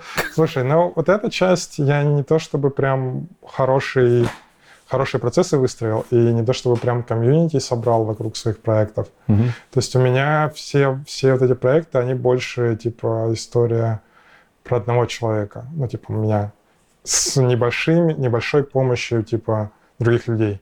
То есть у меня нет проектов, где несколько человек бы full time работало, например, как я. Но, но, да, что, мне кажется, помогает из моего опыта контрибьюта в другие проекты и из моего опыта, типа, моих проектов помогает, когда ты communicate, ну, типа, общаешься, когда человек приходит с вопросом, ты ему как можно быстрее отвечаешь, ну, там, в ближайшие несколько дней. То есть, ну, ждать ответа хуже всего, наверное. А это общение происходит внутри Ну, GitHub того же. Issues, да, да, issues на GitHub или pull request То есть GitHub. каких-то отдельных чатов, там, слаков, дискордов. А, можно, но, ну, можно, да, да. Но это, наверное, ну, нужно прям большой комьюнити. У Clojure, в принципе, есть Slack, и там у меня есть канал для моих проектов. Там периодически что-то спрашивают, там я тоже отвечаю. Вот. Но, ну, либо в issues, да. Поэтому, вот. Э, Ну и, собственно, четкая коммуникация, как, э, знаешь, а, четкая, вежливая, собственно, не знаю, такие обычные нормы. А процессы типа там вот этих вот с- скрамовидных, ну, скажем, канбановидных, когда у тебя досочка, все это таскается, это важно или нет? Или просто прислал pull request на ишу и все, Ну, это кому как. Видишь, если у тебя есть э, релизы какие-то, планы, вот это все, наверное, важно. Но это нужно прям серьезно заниматься. Я так Мгм. настолько серьезно я не занимаюсь. То есть К меня- слову о релизах, а нафига нужны релизы? Я просто смотрю, у кого-то они есть, у кого-то их нету. Бери да собирай. GitHub релизы. Да, GitHub релизы. Там тот же Mastodon, вот он делает релизы, но у них нет никакого плана. Ты хер знает, Ага. когда они выпустятся снова. Там у тебя, Нет, я видел, релизов, не, по- по-моему, нету. GitHub релизы это чисто, по-моему, место в GitHub, где ты можешь приложить артефакты собранные. То есть, Ну, то есть это просто метка на репе и... да, но метка на репе это тег. Да, да, Вот. да. Относительно А, тега ты... В принципе, если ты все, что делаешь, это код, и ты Мгм. линкуешься там по исходнику, или артефакт лежит где-то в другом месте, достаточно просто тега. А релиз, когда ты можешь, ты можешь написать релиз-ноты, во-первых, а во-вторых, ты можешь приложить артефакт. Например, вот соб- собранное приложение ты туда положил. Ну, GitHub этот файл хостит, ты можешь его скачать там по прямой ссылке Ну, и практически. ты еще можешь заявить, что, допустим, эта версия стабильная, мы ее там протестировали, и бла-бла-бла, и она там будет, Ну, например, типа того, long да. Ну, с э, support, можешь например. Ты так делаешь? Нет. А где гарантия, что там типа текущий код дата-скрипта не поломан, например, из майна? Из main 'а, скорее всего, поломан. Ну, смотри, как вообще... Ну, я просто не знаю, какой у вас флоу, Да-да-да-да. какой там в скрипте флоу Ну, работает. ну вот релизы, да. То есть там версии с номерами, вот это все. А, все, у вас релизы? Да, да, да. Но там, видишь, какая история еще тоже. Ну, релизы очень, очень сомнительная вещь. Потому что, да, обычно у меня мастер не поломан, поэтому теоретически можно использовать практически любой комит из мастера Мгм. как версию. И в этом смысле, и часто, ну, сейчас, по крайней мере, DataScript вышел на тот момент, когда один, один комит — это один релиз. По сути, ты поправил какую-то багу, в принципе, почему бы и не зарелизить? Почему бы, ну, типа, зачем ждать там месяц на- и копить еще три баги? То есть вы работаете ты можешь без какого-то сразу. девелопа, вы делаете фичи какие-то бранчи, иши бранчи, а Ну, потом да, сразу да, в майн да, зафигачиваете. Да, да, да, да. А если что-то сломалось, если там... Ну, значит, сломалось, что, поправишь в следующей версии. Или так много ж что-то. людей пользуются. У них же тоже сломается. Да. А как, а, а как ты узнаешь, что сломалось или нет? Как иначе-то? В какой-то момент все равно, в какой-то момент тебе все равно придется выпустить этот код и придется узнать об этом. Ну, логи- Какая разница в ну, какой? логично, да, действительно. Как быть с поддержкой проектов? Есть такое мнение, что коммитаясь на open source, ты коммитаешься на бесконечную поддержку этого проекта. Мгм. Это так или нет? А, ну, зависит от настроя. У меня поначалу я именно так себя ощущал. То есть, типа, если кто-то чем-то приходит с какой-то проблемой или даже предложением, я такой, ой-ой-ой, нужно там сделать, найти время, заморочиться. Вот. Сейчас я переключился скорее на режим best effort, типа, если у меня есть возможность, я этим занимаюсь. Ну, вообще, смотри, правильный способ об этом думать такой. Вот я, я что-то сделал, да, и выложил. Типа, мир стал чуть-чуть лучше. Ну, Мгм. типа, я что-то добавил в мир. Уже. Типа, все. Типа, вот, вот как есть. Это уже произошло. Он уже лучше, чем если бы этого не было совсем. Вот. все, что делаю дальше, это уже чисто моя добрая воля. Что, типа, если я, если у кого-то что-то не работает, это, ну, типа, не моя проблема на самом деле. Допустим, в моем проекте есть баг. Это, вообще говоря, я не должен его фиксить. Это, типа, ну, не, ну в смысле, не, ну, ну да, но вообще говоря, не должен. Вот. Я могу захотеть его это пофиксить. Если захочу, я это пофикшу. То есть, ну, типа, решение за мной. Как правило, я хочу, и как, как правило, я фикшу все эти штуки. Вот. Но в целом никто не может от тебя требовать там пофикси, пофикси немедленно, пофикси сегодня. Или там, знаешь, а долго ли мне еще ждать? Ну, вот сколько нужно, столько и ждать. Вот. И в этом смысле у меня подход такой, что никто не может тебя заставлять что-то делать, никто не может, типа, сказать, что ты должен сделать эту фичу или исправить этот баг в какие-то сроки, да? Но, но мне кажется, честно при этом коммуницировать, что происходит, когда ты это, ну, если ты знаешь, когда ты это исправишь, или что это там не будешь это делать, или что ты по этому поводу думаешь. То есть у меня подход такой, типа, те, что-то, кто-то что-то пишет, я, как правило, всегда сразу отвечаю, типа, да, нет, посмотрю позже, когда-нибудь посмотрю. Ну, что-то такое.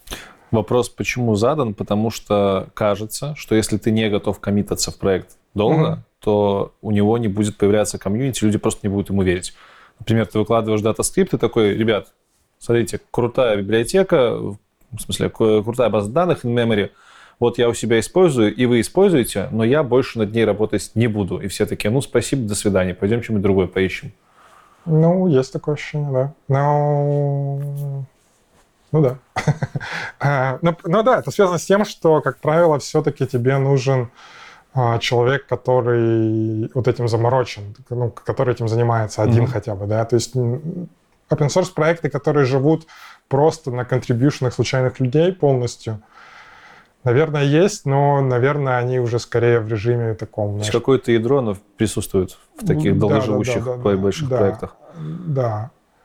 Вот. Ну, вот э, в Clojure комьюнити был пример, был э, проект Lighttable, такой редактор кода для Clojure. Еще вот нас, когда только-только появился Clojure Script, чувак был такой интересный, а, Крис Грэнджер, по-моему, его зовут.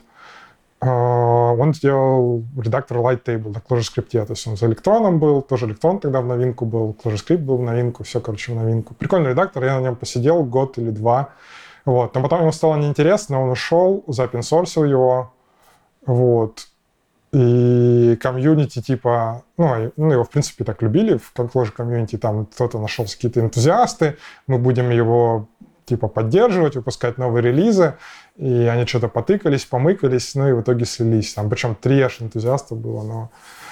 Вот. А, Ну, там частично проблема в том, что код был не очень, то есть там прям сложно было разобраться, и они там пытались его сначала нормально переделать код нормально, ну и в общем. А, то есть тут варианты, либо кто-то подхватит, это очень хорошо, либо никто не подхватит, тогда, скорее всего, это все загниет. Ну, то есть, блин, либо, либо уже все хорошо. Ну, Короче, У меня тут, тут вопрос возникал, а почему такого... Ну, бывает же, что крупные проекты действительно классные, которые много кто использует, они уходят. мгм. Ну, контрибьюторы оттуда уходят, они Да. потихоньку загибаются. Почему эти проекты, например, там крупные корпорации под свое крыло не берут? ну, иногда берут, иногда Такое так случается. это работает. Ну, вроде так это работает часто. Ну, вот э, чувак, который Redis делает сейчас, кто, кто его забрал, Redis? Я не знаю. Без понятия. А я знаю, что он ушел, отошел от дела, вроде как он книжку пишет или что-то И такое. какая-то корпорация пришла, поставила контрибьюторов своих, и они в это вкладываются. Ну, да? либо, либо он сам сделал компанию, которая этим занимается, и ушел оттуда. А, а это вообще цель большинства проектов, как ты думаешь, на, вот выйти на стабильное ядро, чтобы развиваться? А, Типа выйти на какой-то самоокупаемый, чтобы нанять фул- фулл-тайм разработчика? Или это нетипичная история для Я думаю, что нетипичная. Я думаю, что это была бы, это могла бы быть более типичная история, если это было бы более достижимо. Мгм. Ну, типа, сейчас... Я думаю, это что чаще всего это начинается for fun. То есть я думаю, что у людей в open source, как правило, когда они это начинают, у них нет планов там заработать денег, выйти на окупаемость, вот это вот все. Скорее всего, у них просто есть идея, а дальше уже, если она взлетает, тогда уже там начинаются думать. Скорее всего. Ну, я так представляю. Но, тем не менее, ты хочешь, в начале интервью говорили, хочешь перейти полностью на, скажем, работу на себя, работу на проектах Да. open Да. Чем это отличается от того, что, чем ты сейчас занимаешься? Тем, что ты просто будешь юридически на себя работать, либо нет? А, Ты-то сейчас да. тоже разрабатываешь свои проекты по факту? И, ну, свободы чуть побольше. Мгм. Ну, там есть еще как бы еще следующая степень просветления, когда ты даже закрываешь Patreon и GitHub спонсоры и вообще на сбережения живешь. Но ну, посмотрим. Ну, вот как бы ну, мой, мой план был на самом деле год отдохнуть вообще. Мгм. А, типа, ну, ну, ну, не очень понятно, что с Патреоном делать, потому что люди как бы донатят, надо что-то делать. Вот. Короче, сложный вопрос. Ну да, то есть я, по сути, начинаю работать вместо компании на, на какие-то неявные ожидания от комьюнити. Вот. Это больше про сделать мир лучше или про жить лучше, или про что? Вот я не понимаю мотивацию. Или просто это круто?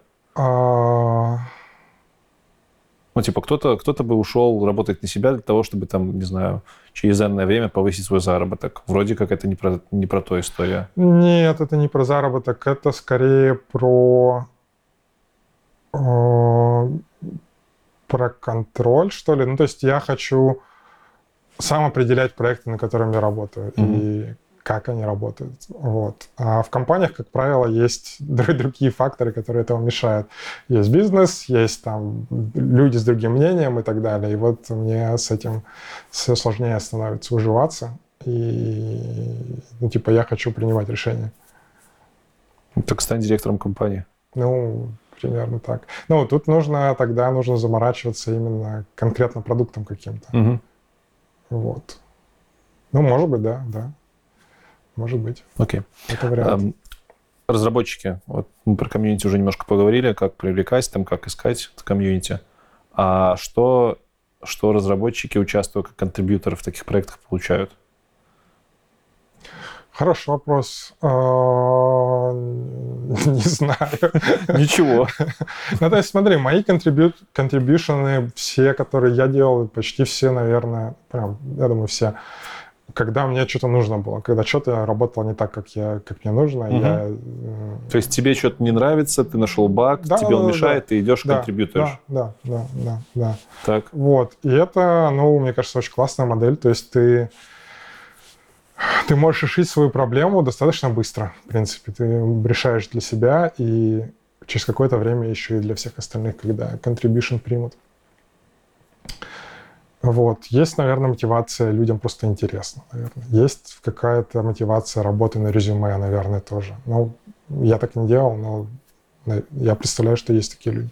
То есть ты пошел на open source, в резюме включил, что вот я контрибьютор проекта, и сделал Ну да, то-то, то-то. Да, да, да. Вот есть у меня знакомый, который просто фуфан работал над...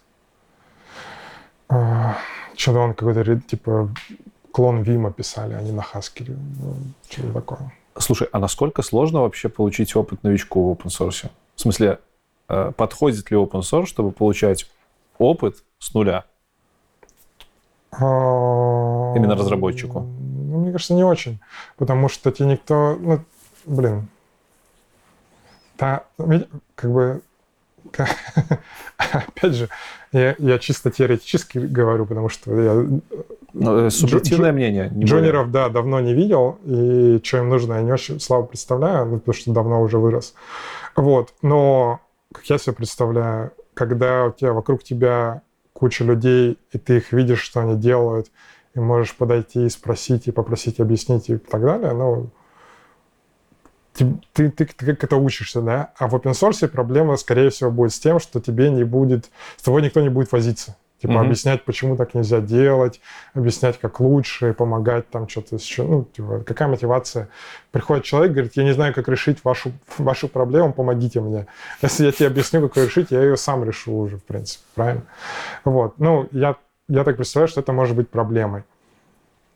Наверное, есть места, где можно получить даже такой опыт, наверное. Но, может быть, нет, я не знаю.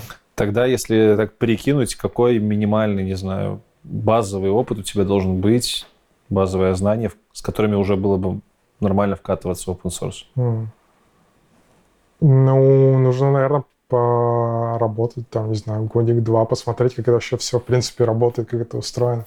Но на самом деле, видишь, тут как же как? Может, может быть, есть и другой путь. Может, ты можешь делать что-то свое. Ты можешь, а, например, Не, мы щас ты говорим- можешь решать... Да-да-да, ты можешь решать простые какие-то проблемы. То есть ты можешь найти простую багу, которую ты, даже ты с нулем опыта можешь пофиксить. Почему нет? Ты можешь начать с таких проблем, а потом постепенно То есть просто просто дофигища проектов ресерчишь, смотришь, что тебе понятно, находишь, что понятно, и Ну, например, пробуешь. да, да, да. А, Ну, окей, окей. Э, Просто последнее время, последнее время есть такой нарративчик, что если вы не знаете, где получать опыт, потому что компании не берут, идите-ка на open source, Мгм. получайте там опыт. Но вот и честно говоря, кажется, что для жуниоров это прям сильно сложный путь. Ну да, а имеется в виду, идите контрибьюйте куда-то? Контрибьюйте, конечно. Ага. Не, ну, типа выложить свой проект, э, Да. домашку, это не open source. Окей, окей, окей. А, Ну, Но, мне- с другой стороны, он реален. Просто он требует дофига, дофига усилий. Мгм. Но мне тоже кажется, что это странный способ, но, блин, может, он работает. Фиг знает. Хорошо. Эм, Как ты совмещал open source с работой, когда в JetBrains работал? Сейчас-то понятно, что ты работаешь над своими проектами, а вот тогда как это было? Никак. Ну, в У смысле... тебя еще и личная жизнь вроде есть. Да, да, да. На самом деле, опять же, да, вот когда все это начиналось, у меня была иллюзия, что можно работать в day job и делать open source по вечерам. На самом деле, ну, может быть, с возрастом, может быть, еще по каким-то причинам, но это скорее иллюзия, чем реальность. То есть особо серьезно работать над э, open source и, и еще ходить на работу не, не, не получается. Вот. Можно работать над open source на работе, это нормальная тема. Можно работать над open source между работами. Вот. И вот, вот этот прецедент с датаскриптом, на самом деле, эфирокодом, он, я оба из них сделал, и там еще был э, э, RAM, это UI-фреймворк для ClojureScript. Я их сделал в перерыве между двумя работами. То есть у меня там было несколько месяцев перерыва, когда я, меня уволили, и я не знал, типа паниковал, не мог найти кложа работу. Ну, в смысле, не то, что паниковал, а, ну, паниковал, но как бы, блин. Короче, это произошло в перерыве между работами. Угу. Вот. А, да, тогда нормально работалось. А потом устроился на работу, стало сложновато. В JetBrains я работал над open source проектом, опять же, full time, поэтому было проще. Флит open source? Не, не, не флит. Не, не, а, там, в то время... Я делал библиотеку Skidja для, для графики для флита. Вот она open source. Так а почему попроще? У тебя все равно, там, условно, 5 дней в неделю, 8 часов в день. Что попроще? Ну, в смысле, что тебе не нужно дополнительно к этому ничего еще. Что ты просто приходишь на работу, делаешь open source, тебе не нужно выкраивать для него время отдельно. А, это, это тоже твой open source был? Да, да, да. Окей. Да, понял. Ну, как бы JetBrains, но я угу. там был единственный разработчик. А, ну, в принципе, ж нельзя сказать, что open source чей-то. Он, он, он ну, всех контрибьюторов. Вообще, ну, да. так-то. А, если бы у тебя спросили, как проще всего найти проект себе по душе, чтобы в него начать контрибьютить, угу. что бы ты ответил? А, нужно ну, слушать свою душу. Ну, окей, я слушаю душу, я такой, о, я обожаю .NET. Что мне делать? бежать в .NET перейти, ну, навряд ли меня туда возьмут. С чего начать?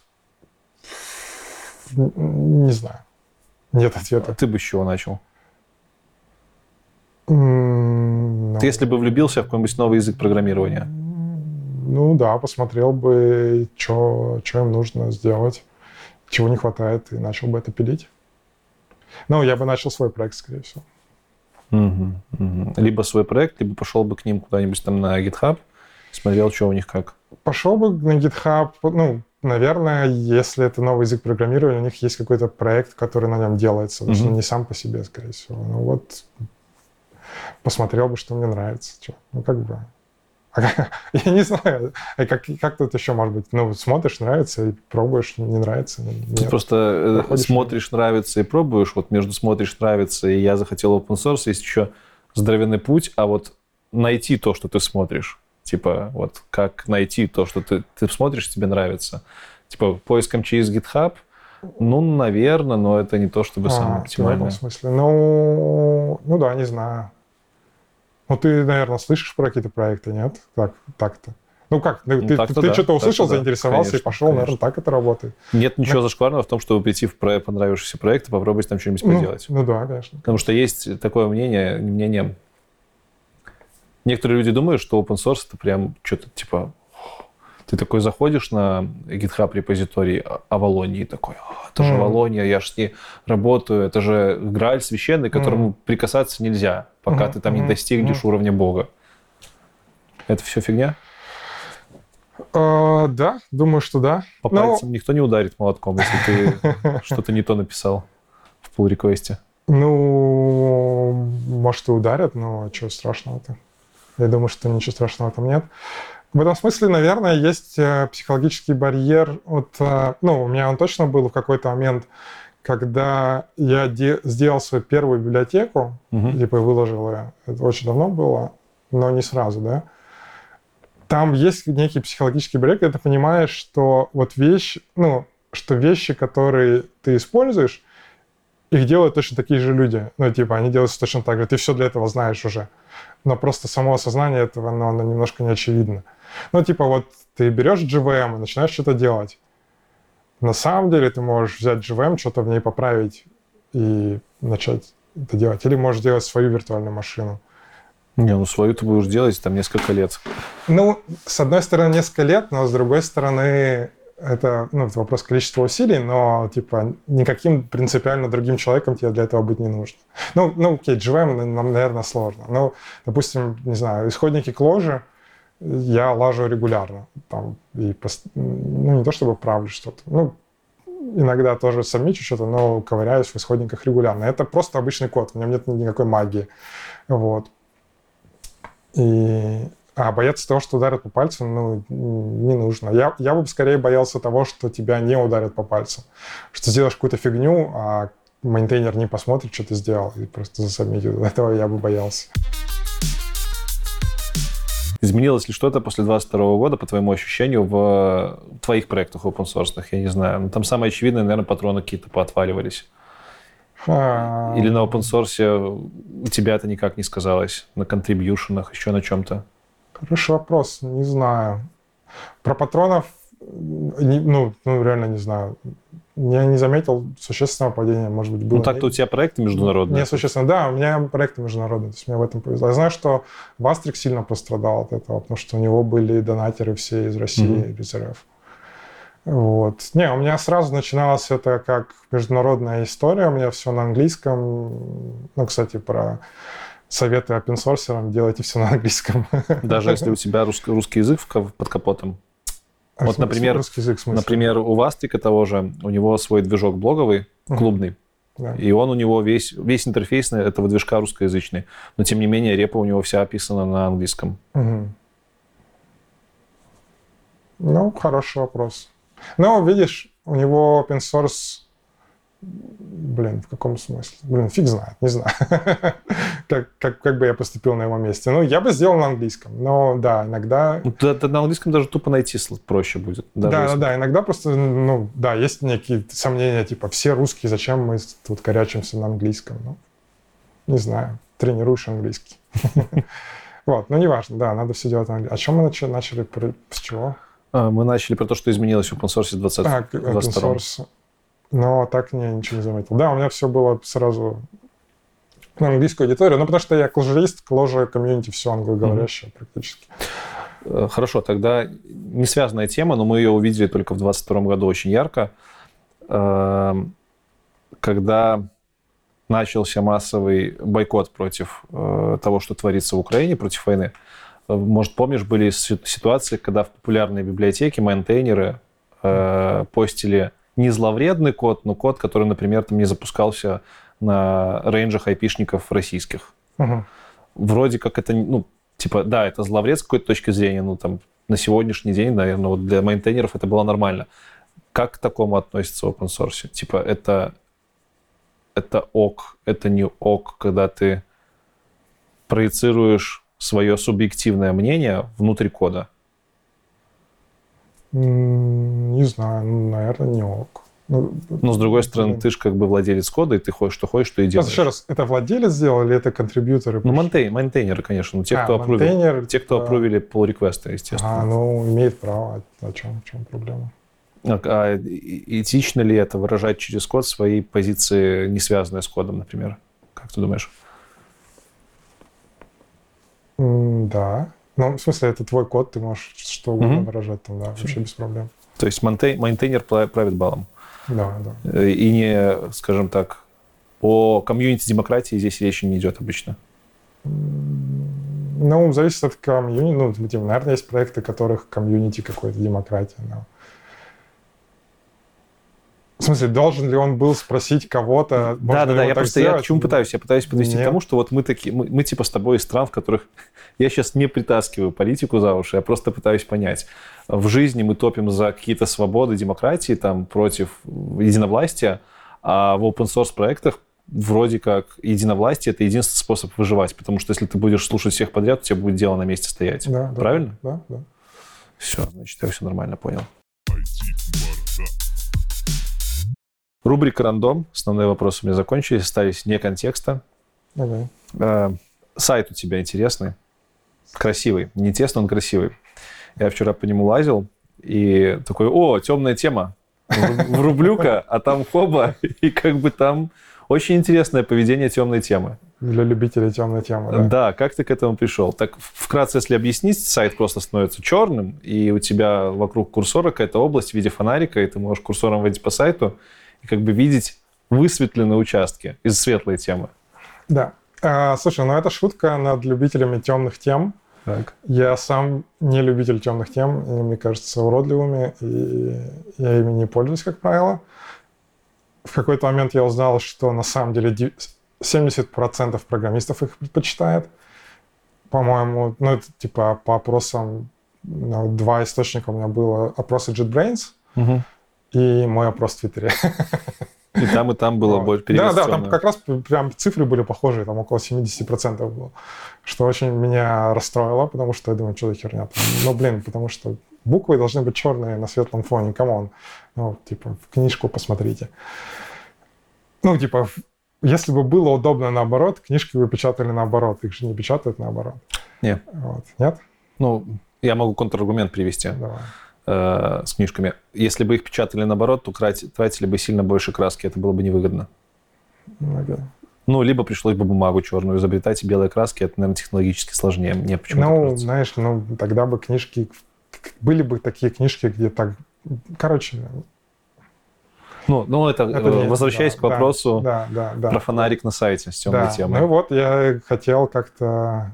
Ну, а фонарик я просто, ну, типа, придумал, смешно, ха-ха, и... Короче, увернул над Да, решил угорнуть над любителями темных тем. тем, кто на темную. Кстати, ты один из немногих, действительно, кто светлую тему так прям э, выгораживает. Мгм. Я, то- я, я, я адепт темных тем, Мгм. причем я не такой, что там с пеленок прям. Я когда-то сидел на светлой, Мгм. у меня вижла светлая была. Мне, в принципе, похер было, что за тема. Мгм. А потом в какое-то время у меня стало портиться зрение на одном глазу. У меня, типа, два глаза по-разному видят. И контрастности перестало хватать на светлых темах. Типа, я в какой-то момент переключился на темную, и такой, ого, она более контрастная, я более четко вижу картинку. Вот в чем прикол. Но у меня еще и шрифт сам большой. А Почему она более контрастная? Ну вот не знаю, так как-то воспринимается. Белый, э, э, светлые области на темных тонах, М. типа глазом улавливаются как-то быстрее, нативнее, чем темные области на светлых тонах. И мне кажется, даже есть какие-то исследования на эту тему, но вот я слышал, что связано это во многом со зрением. И типа чем старше будет поколение программистов становиться, Ага. тем больше нас будет на темную тему пересаживаться. М, Интересно. Ну, А как у тебя со зрением, кстати?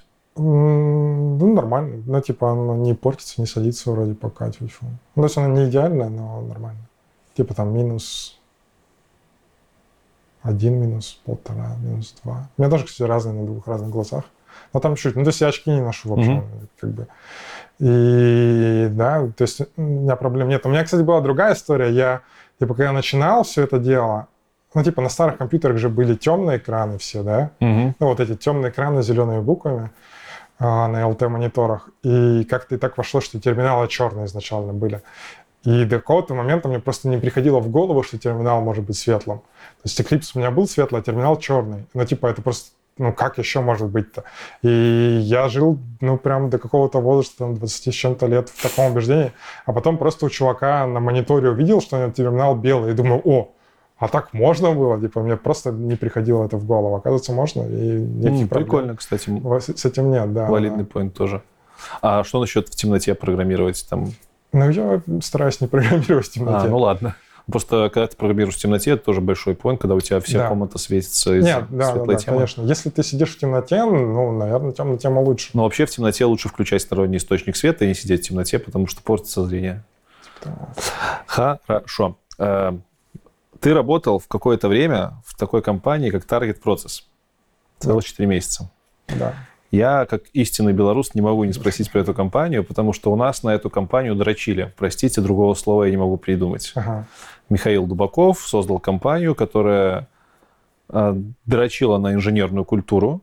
И я тогда был джуном, когда она открывалась, ну, джуном таким в медлы переходящие. И я помню, что они дотнетчиков хайрили, многие дотнетчики хотели оказаться в таргет-процессе, потому что там можно читать книжки, потому что там имплементируется какая-то высшая архитектура кодовая. И я даже когда-то подался туда на собеседование, ко мне пришла HR, и меня реджектнули на этапе отсмотра моей книжной полки. Мне сказали, скинь свою книжную полку, у меня там, типа, ну... обычная книжная полка такого начинающего медла. У тебя там совершенный код, Мгм. там Троилсон, это дотнетные книжки, ну, все по кодированию.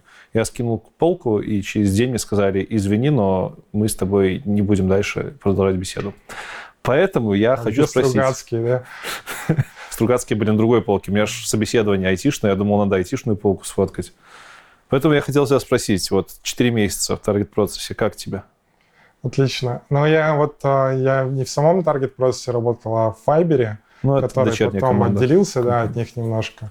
Разрабатывают они project management систему, если что. Да, да, да, вторую, ну, после таргет процесса. Но таргет процесс э, при всем моем личном э, отношении предвзятом м, говорят, что неплохая компания. Я не хочу сказать, что она плохая. Я просто хочу спросить, почему ты там только 4 месяца проработал в Файбере? А, я ушел в депрессию. Связанную с работой? Но не, не у них. То есть она на самом деле началась даже до того, как я попал. Ну там как, я типа, я три года работал э, на юаровскую компанию Cognition эм, эм, удаленно. Вот, может быть, ну, что-то подзадолбался, веб меня подзадолбал, э, работать из дома подзадолбало, людей не видеть. Ну короче, просто подзадолбался. Ну, там еще и медицинские были показания, как я понял. Вот. И... Но я не понял, что происходит. Вот. И... И устроился в Да, да, да. Я думал, что надо поменять работу. Я уволился с той работы. Думаю, станет полегче, устроился в Файбере. Три месяца у нас был, ну, по-моему, три, не четыре было. Но был испытательный период. А по окончании него я понял, что работать уже не могу. И говорю, ребят, извините, все, я пошел. И полгода, по-моему, не работал. Или год. Вот. Просто, просто я, я знаю четырех, четырех, четверых ребят из таргет процесса тогдашнего. Не знаю, сколько из них в Fiverr работало. Четыре из них выгорели на работе. Да, они там в Файбере все выгоревшие. Я прихожу, они такие, а, у тебя выгорание, а я такие таблетки пил, а я такие. Я такой, да ё-моё.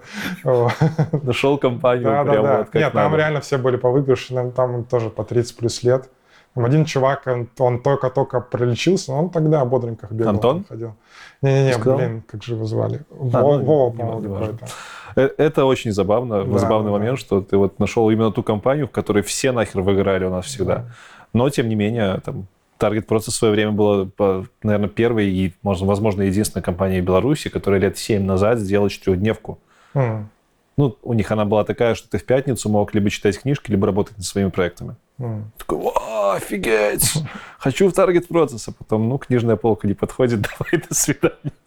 Не, они очень хорошие, да. Ну, Ну, там HR, там HR мне такая попалась, мне еще сказали, девочка непонятно немножко. Насчет инженерной культуры не знаю. Ну, то есть не, не то, чтобы я там прям как будто она чем-то отличалась. Но они себя позиционировали как engineering first. Типа вот, выбирая А, ну, между человеком со смысле. софт-скиллами и хард-скиллами, мы выберем хард-скиллы. Это, это может быть, да. Такой вайп, наверное, был. Я Коронованная помню, вопросы к софт-скиллам там в какой-то момент небольшие были. Но так они очень сладкие, они прям очень... Да, у них там... У них книжек по офису валяется, все там обсуждают какие-то непрограммистские темы, прям очень приятно. Ну, то есть люди прям, знаешь, даже, даже на программистов-то не похожи. Как, Э, Финальный вопрос у меня остается. Чем бы ты занимался, если бы не было айтишки в мире? Кино бы снимал. Почему? Ну, нравится кино. Ты когда-нибудь пробовал его снимать? Ну, Чуть-чуть. Ну, не совсем кино, ну, там, ролики.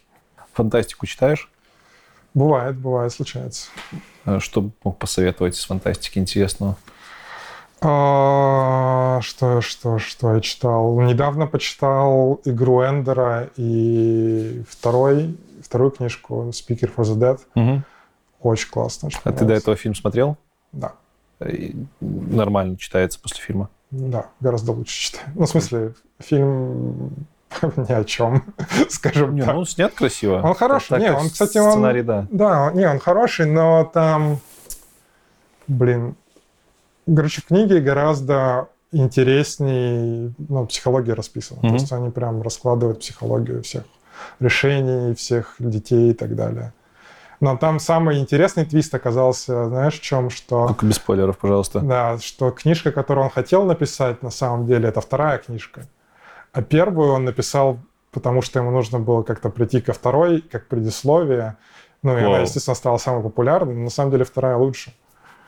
А, и вторая, я так понимаю, Продолжение. сюжетно не на, ну, типа, не, не полное продолжение. Причем полная. Ну, типа, там те же персонажи, там... В смысле, если первый фильм мы понимаем, что он про подготовку и про какую-то там кульминацию, которую вы увидите, то второй, вторая книга... То там этот чувак уже повзрослел, он mm-hmm. летит на планету другую, там совсем другая история. Okay.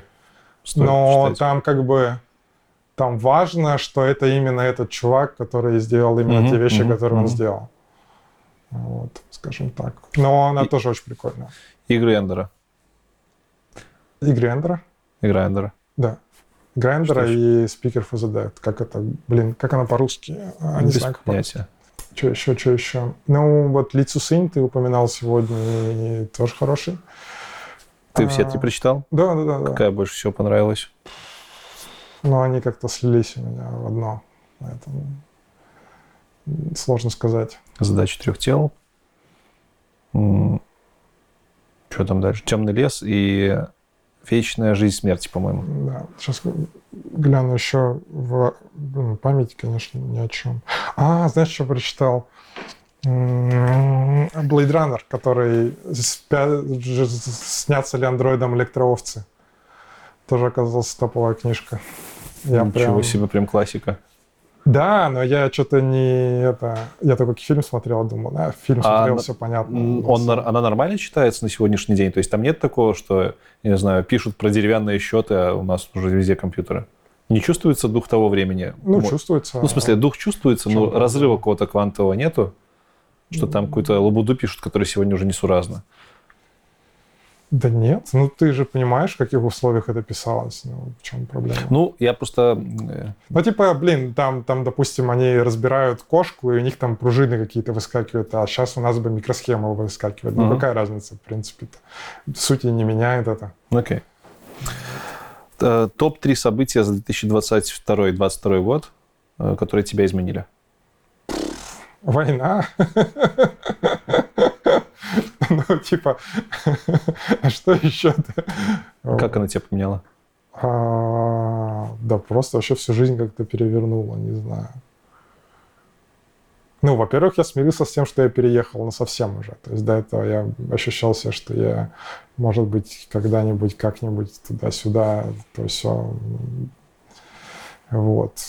А, куча людей ну вот, люди поделились на тех, с кем ты можешь разговаривать, с кем ты не можешь разговаривать. Довольно. А почему ты с кем то не можешь разговаривать? Ну, неприятно, ватники. Угу. Okay. Что еще? Меня слабо, наверное, задело это все. Ну, понервничал, пострадал. И ну и вот то, что я писал. Вот, два события. А... Не знаю. Ничего особо не происходило. Ну, ты переехал в Берлин, блин. Ну, переехал а, давно. два года назад. Да. Так. Что, серьезно все? Непонятно, что они несравнимы могут быть. Но, тем не менее, там вот ну, кто-то отвечал, что собачку завел. Ему стало...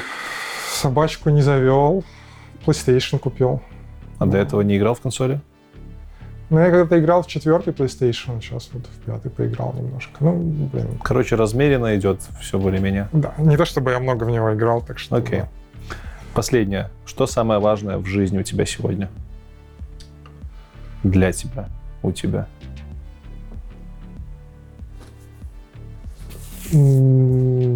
Что самое важное в жизни? Не знаю. Самочувствие. Почему?